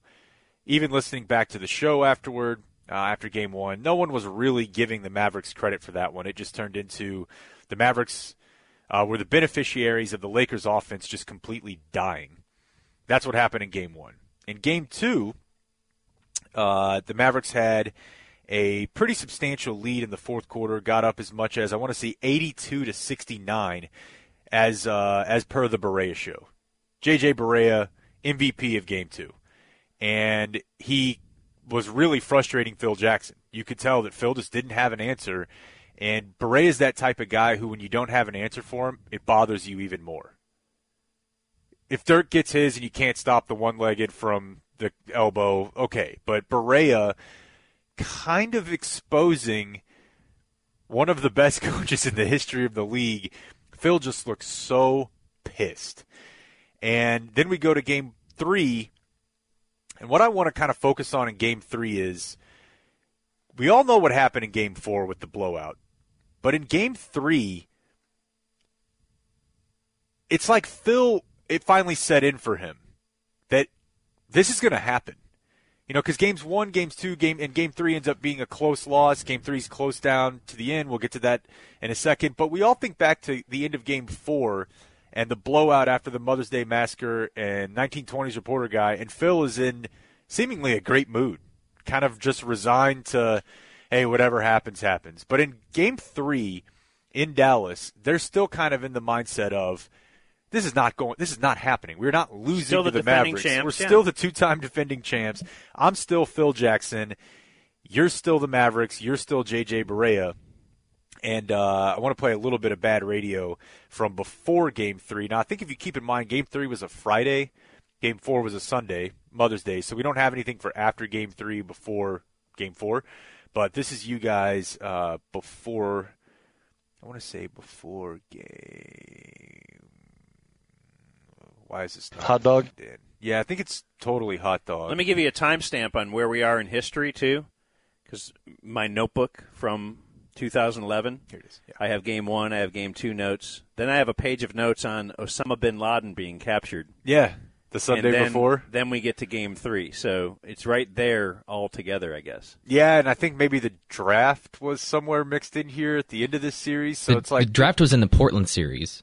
Okay, Okay. And so then- it's like the Lot going on. the most historic run in recent Dallas sports memory, but it's mixed in with uh, what Mo Claiborne, who Ty- would it have been? Tyron. Tyron Smith and Osama bin Laden. Like, Bob was I don't know if very guys- upset about taking Bruce Carter in the second round. But and you got and happening in the backdrop of this is the Mavericks. You know, finally right. getting Had we top. known, you know, this we could do Bin Laden at two thirty. this is the the climb to the mountain Right. we've never been to before. We probably would have paid more close attention to this, And I'll give you and credit. less to Bruce Carter. you were you were probably the most confident out of anybody I've gone back and listened to, and it was all about Tyson. But this is after uh, the Mavericks have put the Lakers in a uh, 2-0 hole, headed back to Dallas.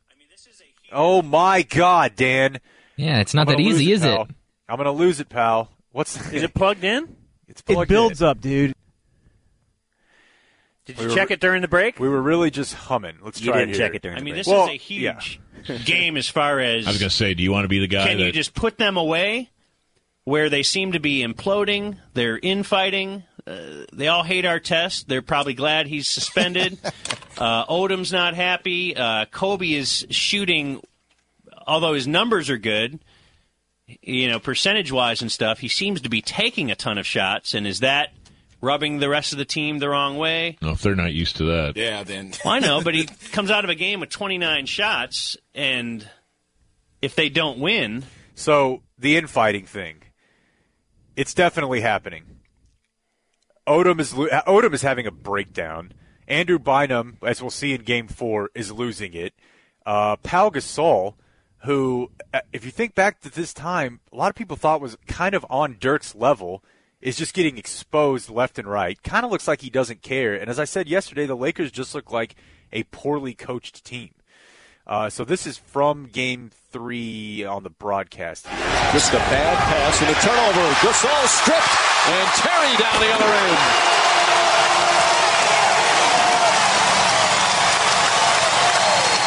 A costly turnover for the Lakers.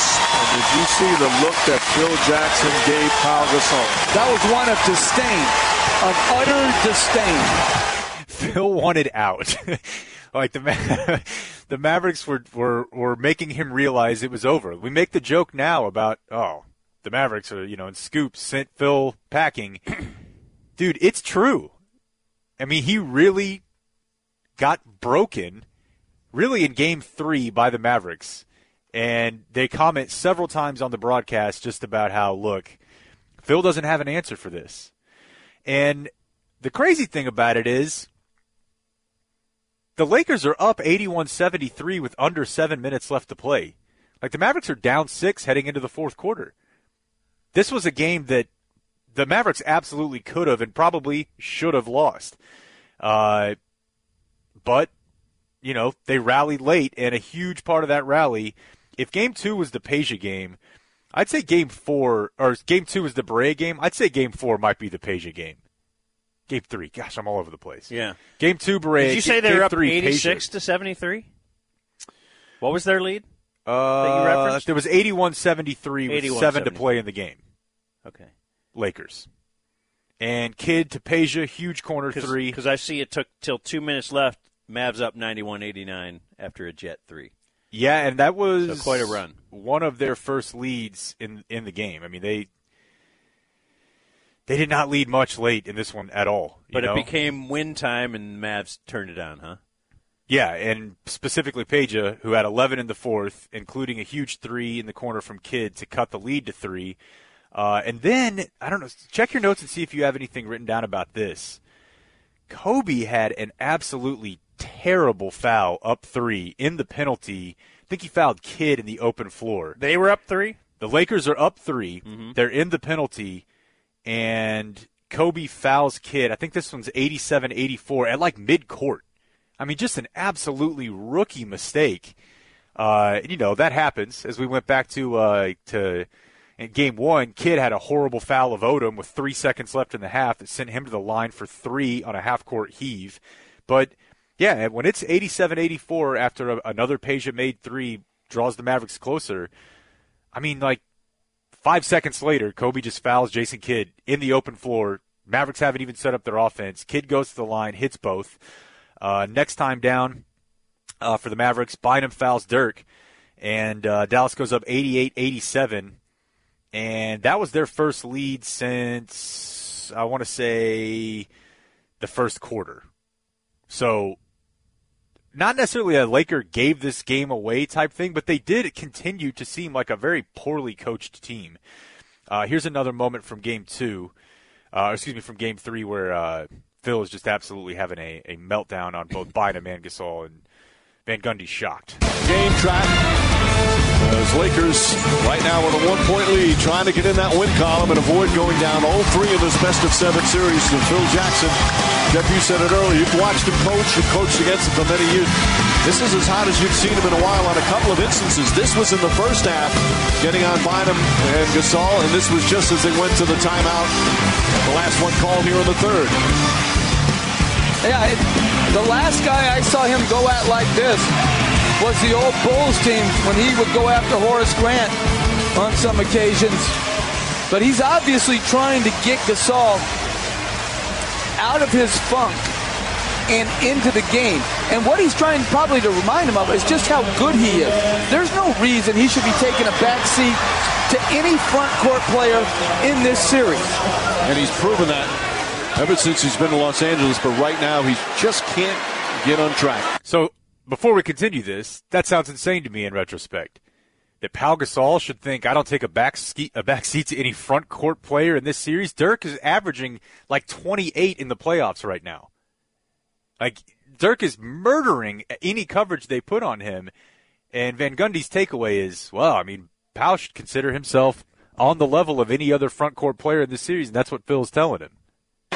Get on track. We think about his level of success. Three straight finals. Before that, he was the best player on some 50 win teams in Memphis. This guy is a great, great basketball player who's not playing great right now. And I've never seen Phil Jackson yell at one of his great players like that. Horace Grant was a solid player and certainly did a lot for that Bulls team. But Pau Gasol is on a different level. And I think the sense of urgency is what Phil Jackson is trying to preach to him.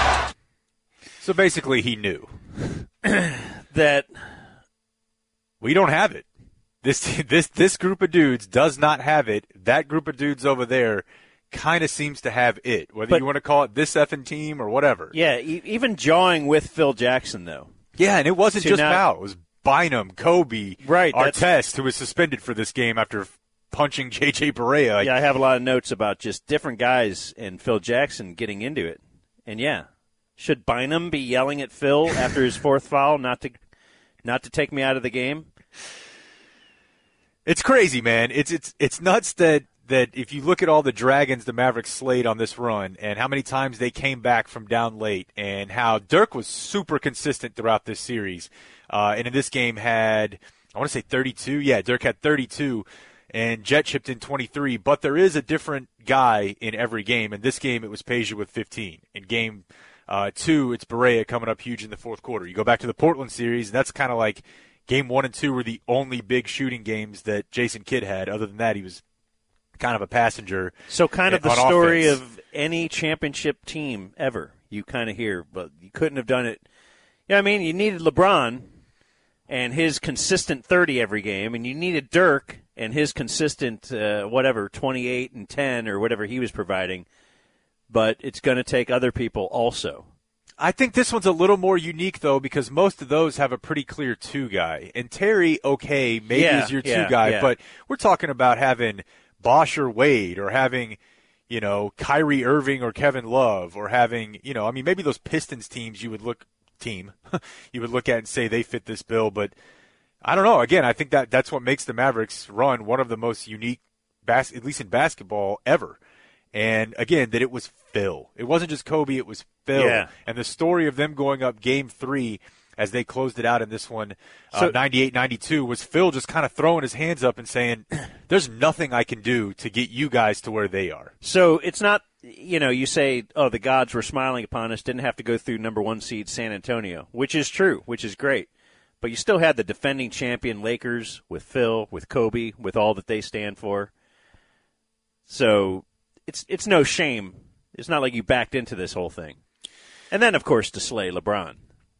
So good was- times in game three, but greater times in game four. We'll spend a lot of time on that one tomorrow because obviously we have uh, Bad Radio made its mark on history after game four in the Mother's Day Massacre. Tickets Online merch store is full of new inventory to restock your swag supply for the spring. Go to theticket.com now, and you can get some classic ticket t shirts, sweatshirts, and hats, plus all the ticket stock gear that you missed out on the first time. All right, here's Jake.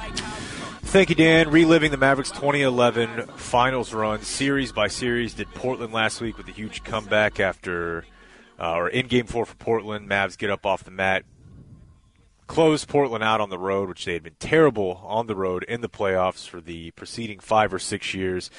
Uh, head into the Lakers series, and they keep it going on the road. They get Game One. Dirk has 28 in Game One.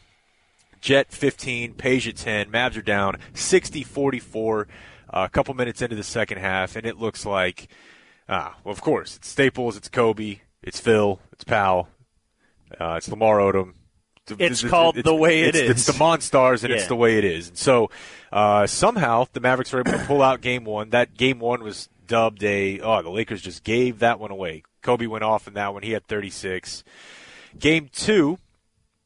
Uh, not so much a Lakers gave that that one away. The Mavericks took that one 93-81, and uh, that was where J.J. Barea, uh, games two and three, really started to become the irritant that we, you know, know him of when we think of him now. Uh, as uh, I believe Barea had 11 in that game, but also had four assists, and was generally just unable to be corralled by the Lakers defense. You started to see Phil Jackson losing it a little bit in that game. And there was already talk that it was probably done for Phil. Uh, and as now that I've watched all four of these games in four days, the Lakers were incredibly poorly coached in this series, and it might have been that their guys had stopped buying in and stopped trying. Um, but the noise seemed to have gotten to them, and Phil just kind of has a uh, a bucket of effort through most of this series. And the Mavericks uh, rolling out lineups with J.J. Barea running high pick and roll and just slaughtering them certainly exacerbated that. Game three, uh, more Barea in that one. Uh, or no, that was a, a Terry 23 point game, game three. Uh, the Mavericks were able to get that one 98 92. They've all been pretty close games so far. Mavericks down, I believe, in the fourth quarter of all four of those games, or at least late in the third. And now we go to May 8th, Mother's Day 2011. I believe a 2:30 tip. I want to say it was definitely a day game, and I want to know because I haven't asked you off the air. Did Dan McDowell and daughter go to this game? Oh yeah. Okay, because you had This is a big about memory it- for ours- of you us. talked about on uh, Friday when I'm listening back to the show. Friday was Game Three, and you said, "Yeah, we're going to try to get tickets uh, for Game Four. And so this was you and daughter one. Yes, because we went to our first basketball game ever together, the final regular season game. Um, you know, at the ticket, sometimes they'll say, "Hey, we have these tickets." So, like the sales, somebody said, "We've got these Fox Sports Southwest tickets, which are right behind the bench or right near it, like second row, the closest I've ever been to the court." And somehow I got them. And then we went to see New Orleans playing the Mavs and we had a ton of audio, I think, because Chris Paul's mom was sitting right by us and screaming as loud as you've ever heard anyone. She was the first Trout girl. And uh, so we went to our first game ever then. This is our probably second game ever. She was really into basketball at the time. That was her sport of choice before she ever started playing softball. And uh, the next year, we even got a mini season ticket plan and went to like 10 games or something. So it was big. This was a big day for us. Man, I've Huge heard from, and I've heard from so many P1s that that took their moms, or you know, moms that went with their kids, and that this is like their best Mother's Day memory. And throughout the Portland series, and even throughout the first three games of the Lakers series, I have dubbed this Mavericks 2011 playoff run. Boy, I forgot that happened. Uh, I didn't forget anything about this game. Like this one's burned into my memory. I know it was a destruction of the highest order, and I do know going in, it was like uh, no NBA team, and I think this still holds true, has ever come back from an 0-3 deficit in, in a series. I believe You that's know, the LeBron case. did the three and one, and uh, oh, one to three. Um, one Major League Baseball team had, I think that might have been the Red Sox against the Yankees in a, in the uh, championship series, and three NHL teams had in history. But the history of all playoff series, no team had come back from three to three nothing. Yeah, I mean, there've only So been we were just getting ready for a big win anyway. there's only been seven or eight three ones ever. Yeah. And so, yeah, it, sports. it hasn't happened. But I will tell you, going into this game, there was still a lot of talk about, uh, you know, it's the Mavericks. Like, if was- any team could Right. do it, it would be the defending champion Lakers, and I suppose the the Mavericks, who all, all always spit it up at the end. There was a lot of talk of still no confidence from the fans, uh, even in the broadcast. There's a lot of talk of boy, you know, if any team could pull this off, it'd be the Lakers. They get this one, they go back to Staples, they can certainly win that one. Then they come back here. I've throughout Then this the entire noose run, be tightening, yeah. yeah, you've never seen this much disrespect. So one more clip, real quick, before we get to Game Four from Game Three. Uh, towards the end of this game, uh, as the Mavericks, I think whenever they had it in order, we all remember that this occurred, but I think it's kind of underrated. Mark Cuban was smiling and cheering a lot at the Staples Center in the first two games, but when they asked him for post-game quotes, did not want to say anything to put on anybody's bulletin board. It's got to be hard for him to, to remain silent. Oh, he, he's been around long enough to understand. I don't want to say anything that will motivate this Laker team. They're still a dangerous, dangerous team. You know, we, we tease a lot about him, but uh, then they go on to talk about how great you know Cuban is and how he's great he's been for the organization. But you know, I think most Mavericks fans remember that, but that's about as sharp of a left turn as the Mavericks playing top ten defense was at the time.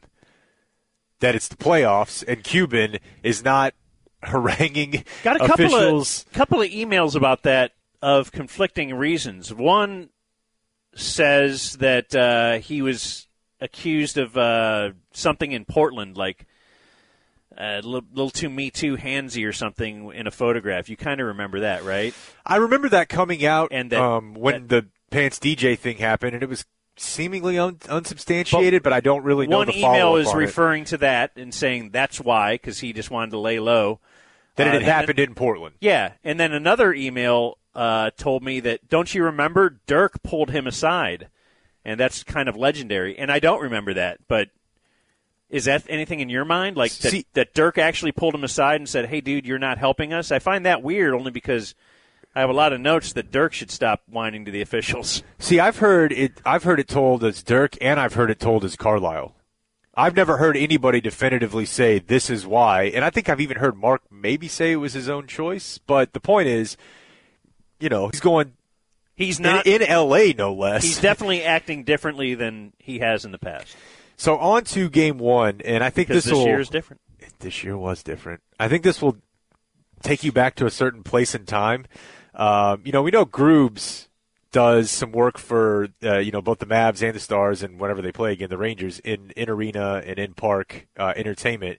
I don't remember who was doing it at this time. I know Cash was Cash Roy was around, but I don't think he was responsible necessarily for playing drops. But in the intro, they still play some of these but they were hammering ticket shtick in the AAC in the summer of 2011. Let's see what you can hear. a Hall of Famer who might be playing his best ever basketball. Mike, and it's happening at both ends of the court. Sure, he's averaging 28 points and he's shooting 56% from the field, but he's averaging 10 rebounds, and then he's 7 for 10 in threes, and on the line, 93%. Terrific numbers. The Los Angeles Lakers try to erase history. 98 0. That's the record for the teams that have been down 0 3 in a playoff series. But if anyone can do it, Phil Jackson, Kobe Bryant, and company can. What do you expect from them today? Look, we're talking about three straight finals. The Doogie. The come on, come on, come on. Yeah, and at first they just played it once, and then it became the downbeat of the snare. That's every- awesome. Two championships. It's And a, then to give it away, the other thing you're listening for is uh, is Edna. A franchise that's noted for its excellence and pride. I expect a war in the paint and on the boards by their front court people. And then Kobe Bryant throughout 15 years. The bigger the pressure of the game, the bigger the results. He leads off today's starting lineups brought to you by Taco Bell. You're- Yeah, hard to hard and to Ron hear, yeah. Artest is back in the Laker lineup after being suspended. Another one. so you're watching this game on ah. ABC Sunday afternoon. I love stuff like that. I remember uh, they used the to have of uh, America. my girls laughing if they got a technical or something. And Oh, that's right. That's incredible. yeah, Um, come on! yeah, I, I, I love whenever you can hear it on the feed from you know the actual national broadcast. So the story of this game, as everyone remembers, is the Mavericks shot the damn hell out of the ball. Peja and Terry put on, arguably up to this point in 2011, the best shooting performance that two players have ever put on in a playoff game in the history of the league.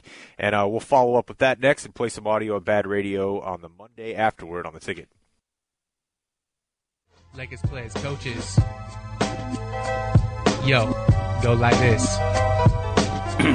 I'm sorry, Phil Jackson. We are for real. Never Spurs should have called us asterisks. Now you went and got your asses kicked. I'm sorry, Phil Jackson. Wish this one would have been a Mavs product For real. instead of a Spurs should product, but have it's still called pretty us good. Now you went and Stan, it's Jake, your Sports Radio asses 96.7, 1310, the ticket. We're, uh, we're honoring the 2011 Mavericks. And in 15 minutes, we'll play the greatest honor to, at the time, Lakers head coach Phil Jackson as we welcome in Scoops Callahan for maybe his finest moment. But we're talking Mother's Day Massacre. Mavericks going to a Sunday afternoon game at home. AAC is probably as loud as it's ever been. Um, game four, May 8th. And this game started out with Kobe being extremely Kobe in that he has the no blanking way type look. 13 in the first quarter, 6 of 8 shooting, going to the rim. Just, you know, blankety blank type basketball. Like, over my dead body, am I getting swept by the Mavericks to keep me from getting this thing back to LA as I'm trying to win my third straight uh, NBA Finals? Well, the second quarter is where things really, really got insane. And I think I, I posted this this morning. Watching the Mavericks in this game, especially in the second quarter, it felt like they, and I know that there was the Suns seven seconds for, uh, or less, and some other teams that you know shot a ton of threes before, but the, it felt like when you watched the 2011 Game Four second quarter Mavericks offense, it looks like all of the NBA offenses in 2019-2020. I mean, they are parking shooters, giving up twos in transition for threes. Ball movement is just insane, and it just looked. They, the Lakers looked like a team from ten years before this. The Mavericks looked like a, t- a team from ten years after this, and it started off in the second quarter. Uh, Mavericks had a 27-23 lead at the end of the first, but to open the second quarter, Jet hits a contested corner three uh, with the Barea driving kick, and it looked like Jet was feeling it. He it just looked so perfect. Uh, he hits another three, um, and another three, three uh, straight threes in the matter of you know I guess it was a, a, a Dirk layup mixed in there, but in a matter of two minutes, Jets hit three threes in the quarter. Now it's 42-30 Mavericks. The Mavericks raced out to a 50 to 32 lead in the second quarter solely on the strength of Peja and in the second quarter. Uh, Peja had nine on three of three shooting. Jet had 17 in a quarter on six of nine shooting, five of six from beyond the arc. So at 50 to 32, Mavs leading with about, I don't know, six minutes left in the second quarter. The Mavericks went on a four minute stretch where they scored only six points. Okay, so it's 50 32. They've just been shooting the balls off the ball. Peja and Jet just make, make, make, make, make and they go kind of cold for about again about a four minute stretch and when that four minute stretch is over the lead is still 18 because the lakers also only scored six points in that four and a half five minute stretch. There were opportunities here where the mavericks kept bombing away missed a few and the lakers just died. Their bench just had nothing. In times where kobe was out of the game the mavericks could rely on jet peja and Barea when uh, you know when Kobe's out of the game, the Lakers had absolutely nobody they could count on, and so again after that stretch where the Mavericks went cold, they're still up 56-38. They go to the break 63-39. I mean, just a flat out bloodletting of a two-time champion in a knockout game. Incredible. Yeah, I remember it, but I didn't remember these details. Dude, I just remember I don't I don't have any notes on it because it was just, you know, I wonder even what we were doing the next day. We could not have been doing much, you know, breaking down of that particular game. Probably just the series as a whole. Well, there were talk about a lot of uh, the threes that were taken, which we'll get to. At the time, the Mavericks had tied the playoff record for threes and a half. 11 made threes in the half, as in the first half, you had 20 from Terry and 12 from Peja. Again, Peja, a buyout candidate who is, has a bad back. He's hobbling up and down the floor half the time, but if you can hit him in his pocket, he was money. And that's a guy, we say this a lot about Dirk. Peja is a guy, would love to see him in the modern game. Yeah, Because uh, that, that stroke is pornographic. But you talk about getting a lot of rest too for the next round because uh, the starters didn't hardly play minutes. Like the starters' points do not look impressive at all. The bench carried them, and I suppose I, I would guess that they were just playing anybody in the fourth quarter. Yeah, Cardinal got a little run. Uh, Hubie Brown pointed Jan this out on the telecast. At half, the Mavericks bench had 40 points and had shot 79% from the floor. What was the score at half? Like total? Uh, Did they outscore the Lakers? 40 to 39. Yeah, the Lakers had 39. The Mavs bench. Uh, So that had to be Had 40. considered pretty nice for an old team, you know.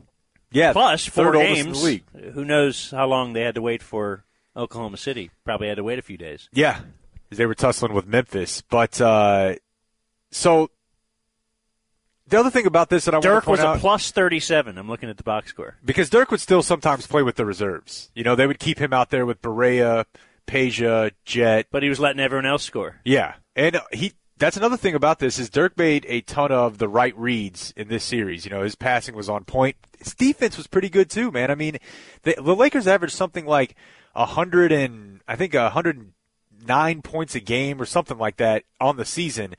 And just look at the totals the Mavericks held them to.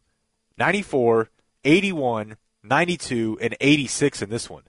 Some of it was that the Lakers looked discombobulated, poorly coached. Kobe was maybe banged up, but the Mavericks deserved a ton of credit for the way that they locked down on defense, whether it was, you know, Kobe or it was the front court. So, um, there was a stretch at the start of the uh, second half here where Dallas scored, uh, let's see, Dallas scored just two points in the first five minutes of the second quarter. Again, we're in the second quarter here, and there was a, a missed layup by Artest that would have to cut uh, cut it to 17. 17 feels like a, a stretch where you could give that up, but those two threes that Terry hit after Artest missed made it 23 immediately.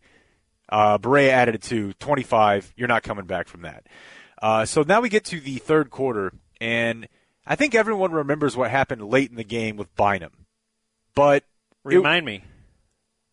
Bynum straight up elbow checked Barea in the guts on a drive late in the fourth, and he got run immediately. But that was not the start of this. Tariq- Hadn't he? Was he the guy that elbowed him in the head earlier in the series? Or was that somebody Uh, else? I think it might have been Odom, but if we if we go back to the last, But I just remember early on you said like Phil just had no answers for for Barea. oh yeah, So he was there, dude. Like you might call Barea the reason that the Mavs beat the Lakers. I absolutely would. I absolutely Which is would. insane. And he would not stop talking. Like he was not afraid to jaw at them. Bad blood between these teams dating back to the end of the regular season. Their last meeting then when the Lakers blew the Mavericks out. And uh, Matt Barnes gets into it with Jet after Jet throws Steve Blake to the ground. That leads to a whole bunch of war of words. Um, in game two, when the game was clearly over, Ron Artest takes a run at Barea, throws his him to the ground by the face. Ron Artest gets ejected and suspended for game three. Maybe that's what I'm thinking. Yeah, probably so. So now we get to game four. Elbowed him in the head. But with 9.06 left in game four, we get our first uh, look at Odom with a hard check on Dirk. Uh, Did we finish the Bynum thing? That's So later. I'm just saying Oh, everyone right, remembers right. the Bynum one at the end because that's like that's a fairly famous moment. But there's three or four things that led Almost up everyone to that remembered one. Almost. Uh, but before that, we had this uh, situation where Odom just straight takes a run uh, at uh, at Dirk. So a flagrant two is called on Lamar Odom, who is ejected. Nowitzki comes to the line, and to restore order and peace, Ron Artest replaced Odom in the Laker lineup. You could hear That's a Hubie, funny- Hubie goes, That's a funny line. Yeah. To restore order and peace. yeah. Here's Ron, Ron Artest, Artest, and you could the tell the way- craziest the guy way in the Hubie NBA. says it. To restore order and peace, Ron Artest replaced Odom in the Laker lineup. and the, the thing about the Odom hip check, he runs up, hip checks Dirk, and keeps on walking. He doesn't even stop Like to see. knew? Like he walks his tab. He's this like, is my look, eject, like a manager getting ejected. shirts purpose. off. Like, yep, I'm out. I'm going to get my money. So they just on this one. fell apart. They fell apart. It wasn't like a glorious, you know, they didn't go out head held high. Not at all. The two-time champs took their ball, kicked it into the neighbor's yard, and said, "I'm going home." Like it's one thing if broke you- the controller. You lose in the finals, or you know, a hard fought seven game series that uh, just fell just short. No, none of, none of nothing of the sort. So that was Phil Jackson's last game ever. Yeah, they definitely get into the fact that boy, what a travesty that the the, the patriarch of the NBA is going out this way. Did but they know he was retiring at this point? there was some talk of it, definitely, but with Phil, it's like almost like Farvian that it seemed like it would come and go. Whether you know there were talk of there's been talk of him coming back even in the last few years, like when he was with the Knicks uh, in a front office role. But at this game, it did feel like it had finality because his whole family was there, his kids were there. Uh, Okay, so it was thought It's- that it he was started going to retire. Yeah, yeah. I'm sure they didn't think it would be after a second round ass beating Like by when Dallas. when we were doing scoops the next day, we're uh, Gribble. Yeah. Were we talking about? You've asked him his final question of his career. Yes, it was. Okay, that so we idea was put forward. So again, they put Artest in for Odom after Odom throws uh, Dirk to the ground. Let's see how that went. Artest now being physical with Nowitzki, and a foul is called by Scott Foster. Just going to shut this down. That's uh, you said it. A great job by these officials here, and just trying their best to keep things calm. Well, the one thing is you cannot allow a star player who's one of your top players in the NBA, makes the All NBA first, second, or third team every single year, to get injured in a game that you know you- you're definitely going to lose, and you're getting pounded by short temper. You're You getting embarrassed. You're getting embarrassed. That's correct. By 30. Two-time champions. Very sad way for the Phil Jackson coaching resume to end the last line of it. Okay, it's just sad. It's just sad. That is sad. Uh, so sad. From the from their Right. angle, yes. From our angle, it, it was great. Uh, so that started with Artest. So Odom gets ejected. They bring Because- Artest in. Artest start immediately has a hard foul. Okay, because I just thought it funny that you just played audio Yeah. saying we've brought in our test to calm things down. It was seconds and later. he comes in and seconds later. But then when things really hit the fan was uh, let's see, this was at 101.68. Mavs up with 8:20 left to play, and uh, Barea goes to the line, and this is about about one of the weakest fouls you'll see in an NBA game, especially given that you're down 30, just trying to get out of here. But credit, full credit to Dallas. As you said, the perimeter for Dallas, the shooting, not backing down. Barea, oh, look at that. Oh, That is Bynum. He will be ejected, and that's one of the biggest Bush League things I've ever seen. That is terrible. And Barea is injured. And the Mavericks bench is being very cautious as the medical staff looks. The medical, the uh, medical staff's out looking at him. They're keeping everybody on the Mavs bench away from Bynum so they don't get anybody coming off the bench in an incident for the next series. Artest walked Bynum to the exit, and he's been thrown out of the game. Fortunately, Barea is getting up. Let's hope he's okay. That's one of the most bushly. Amen to that. Amen to that. And I just don't understand why this is happening. We're, we're talking about, when you say Los Angeles Lakers, absolutely. you're talking about excellence. You're talking about titles. You're talking about some of the greatest players ever to play.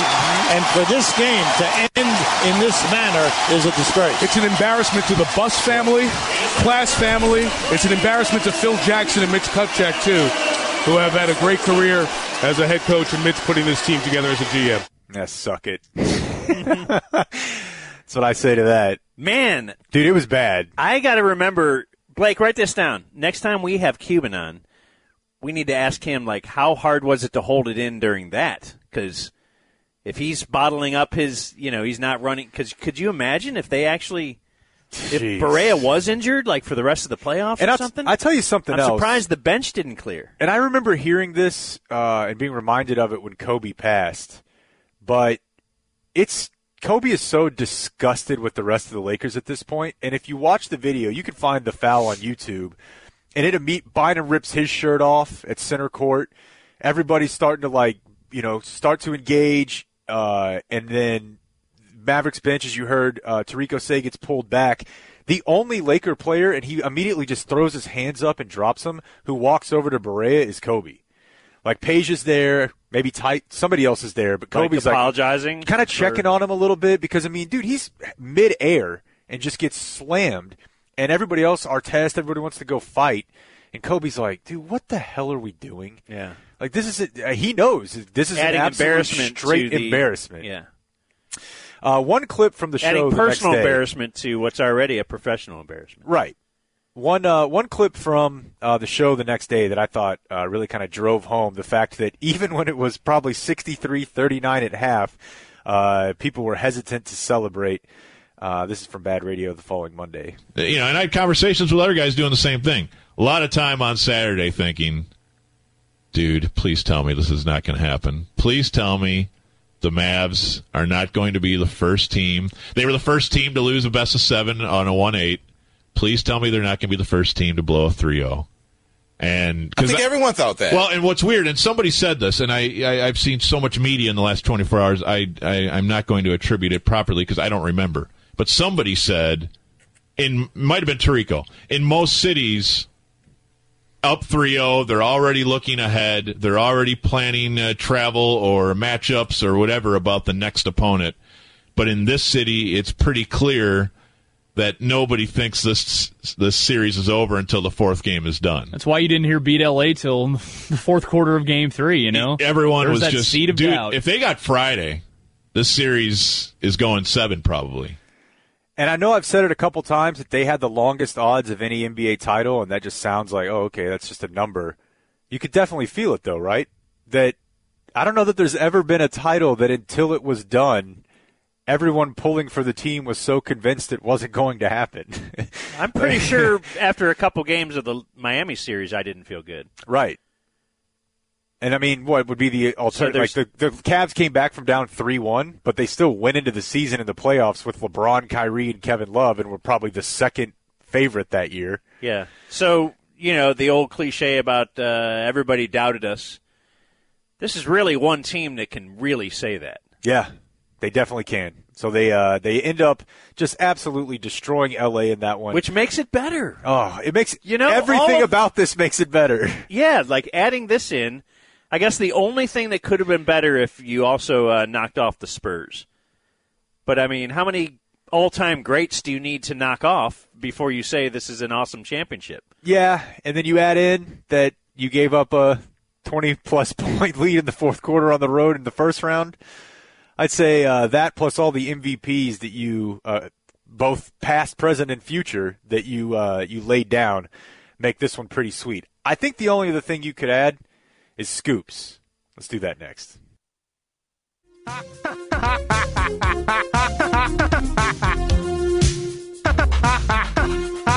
All right, our hoops junkie Jake is taking us through the 2011 NBA playoff run from the Mavs. We just got done with Game Four against the Lakers, a blowout on Mother's Day. I was there. I was reporting live.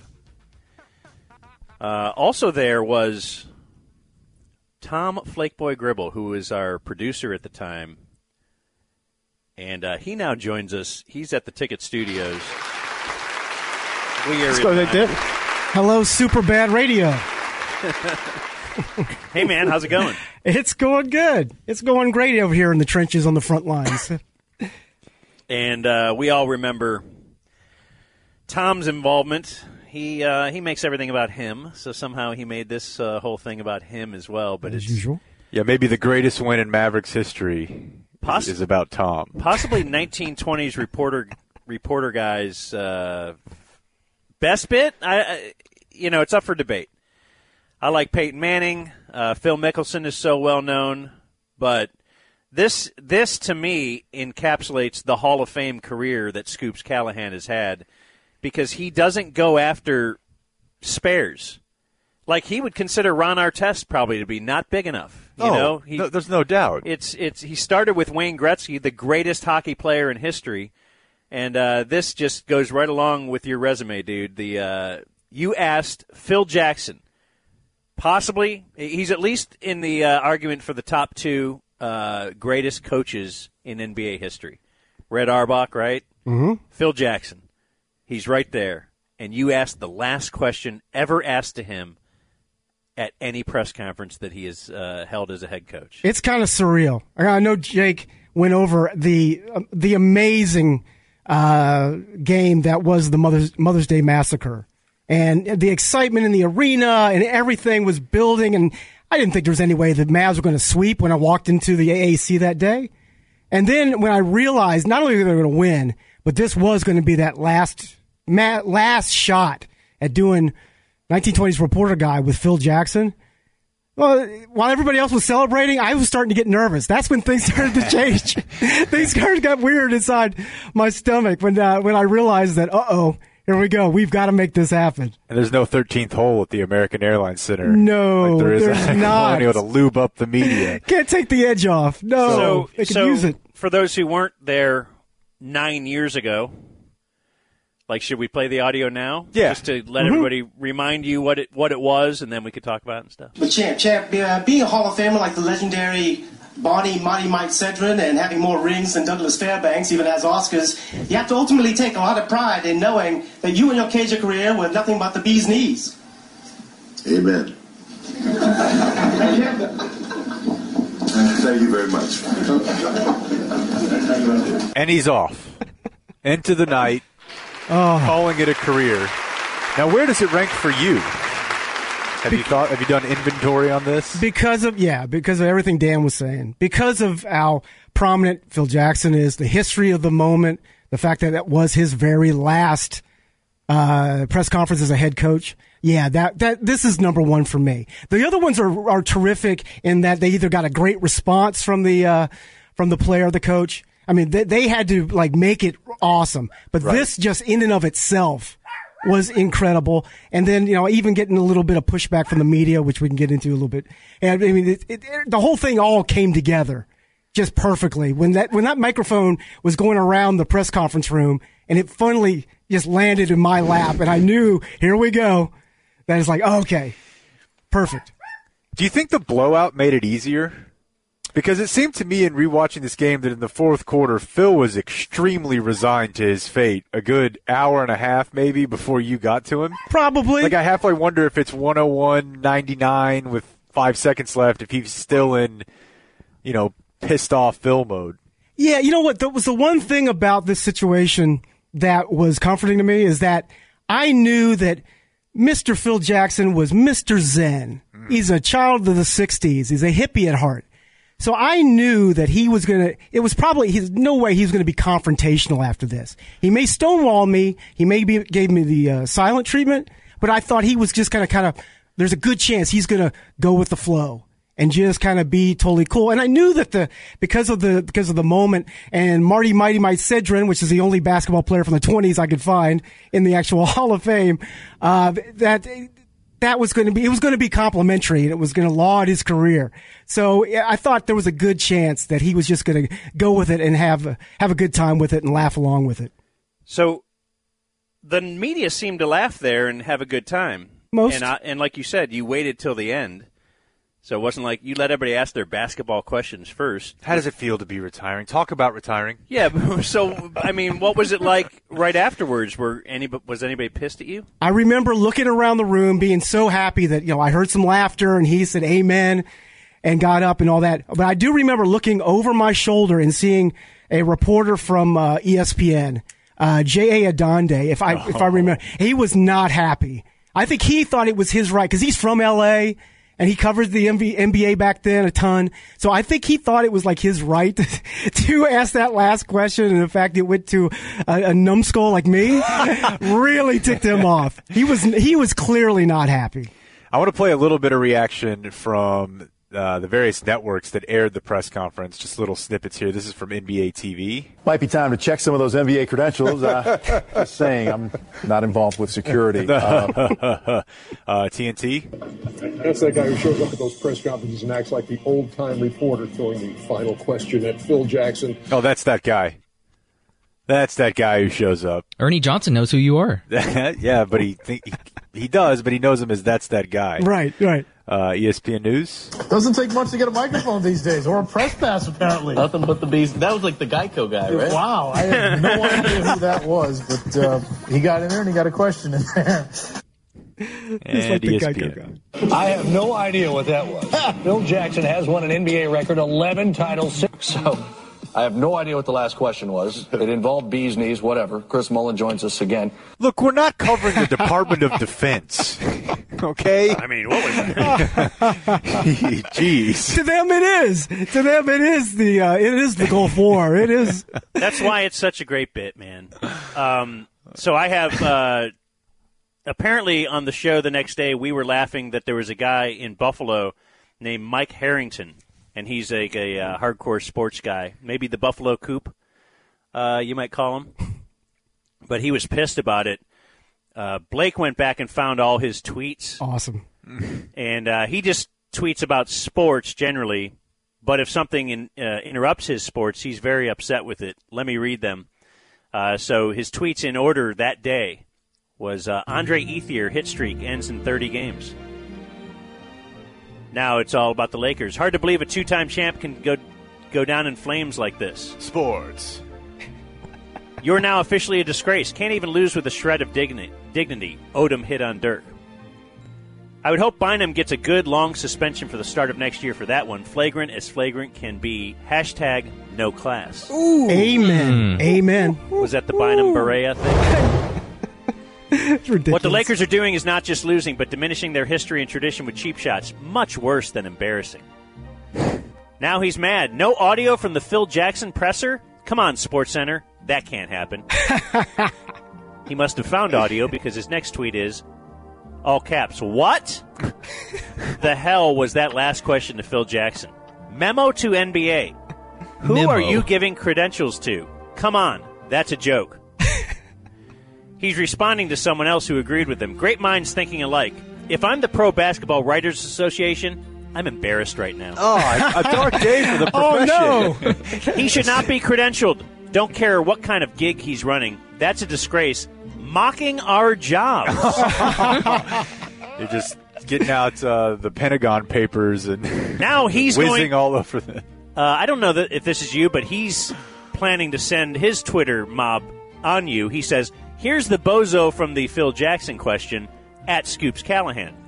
You would think they'd be pulling his credentials and his stations. Disgrace. the shtick makes a mockery of our profession.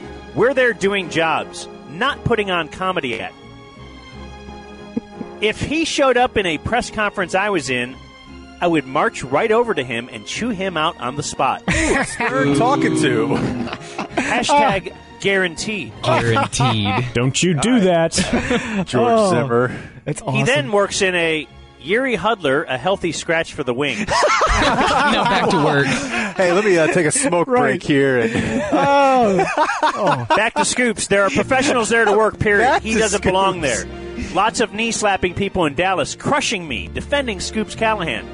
I'm sure the professional media doesn't share your laughter. Uh, maybe I'll just block the ensi- entire city of Dallas. how would that even? Hashtag Scoops is a bozo. Bozo. yes, that's the sweet clean P1 coming to my defense. That's hey, great. everyone in Dallas, this is a real press conference, awesome. not Super Bowl Media Day where all the freaks like Scoops can come out. Uh, next one, I'm not bashing the ticket. I'm bashing the fact they employ a crackpot to interrupt the work of professional journalists for a laugh. That's hurtful. That's hurtful.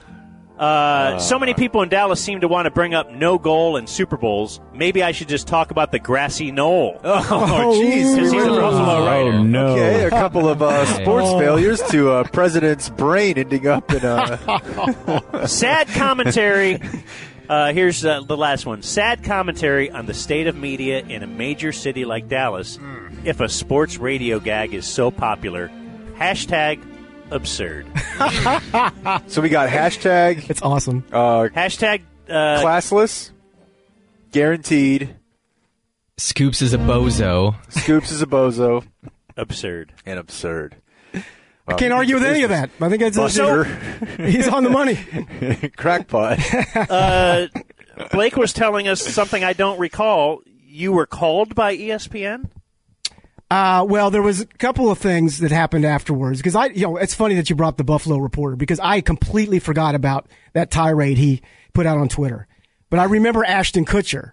That's what that was the one that I, I really remember, and he tweeted out something like, "One of the worst days for a Lakers fan. At least ended on a high note. Hilarious Oh, question okay. in the Phil Jackson press conference. Loved it. So Nice. Yes, yeah. So the mastermind of Punk'd was all into the bit. So that was great. And you also liked it, right, Jake?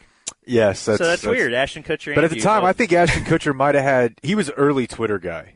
Yeah. And he might have had six or seven million followers or something crazy like that at the time. And he's And- tweeting about Scoop. And the, fu- the funny part is back in 2011, Bob really cared about how many followers he had, and he was really mad Oh, at Tom. back- back in Yeah. 2011. Yeah, back then he did. Yeah. Yeah, d- yeah, just back in 2011. but Ashton Kutcher actually tagged you, Tom, and you got tons of followers, and I think you were creeping up to Bob, which he didn't really like. I know. He would not like that. He wouldn't like that at all. story. Yes, but I remember that uh, the day we talked about this, that Monday, that Monday afternoon, I was at my desk and I got a call.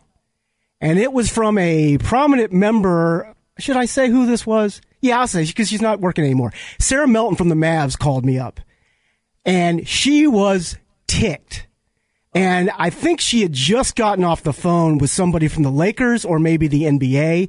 And she was completely going off on me like a Buffalo reporter would. I mean, just like this, what is going on? You want to explain this to me? How could you do this? Blah, blah, blah, blah. And I'm just kind of trying to explain it just, you know, in the kind of half-hearted way I do. So it's a fake voice. And she ended it. How does that go? Yeah, and she and she kind of goes, and you know what? It's not funny. It's not funny at all. Which really hurt. I mean, that was like, oh, what do you mean? Yeah, let us handle that. Well, Ashton Kutcher said it was funny. Right. Everybody's a critic. So that was, and that was where she said, you know, hey, you are not doing this anymore during post games. You are, that is, that is it for, for you. I'm like, broke oh, well, I'm- okay. All right. There we go. And you had done it there before many times. uh, quite a few. Yeah. You Uh-huh. had you hit LeBron a couple times. He was pretty Popovich. cool with it. I think you had Phil Jackson in the past. I did. Yeah. That was at a shoot around, but I did Popovich after a playoff game. Yeah. That's when an NBA guy pulled me aside and said, "Yeah, what are you doing here? A lot of guys seem to not be bothered by Scoops Callahan, though. Most. It's fun. It's goofy. Yes. It's, I think not- Le- LeBron kind of seems to like it. the players usually don't have any problem with it. It's the media. Such guys. is always the case. Yes, LeBron. Yeah, yeah. After starting off strong with LeBron, had a couple of shaky moments with him. Right. Two and But three were not it. good. But this last time, this last time I did it with him, he was great. So yeah, yeah. It just you got to catch him in the right day. And LeBron's my buddy again. The suits. Well, it's always the salute. Tommy. Thank you. Thank you. It's my That pleasure to serve. Exclamation point to this series. All right, man.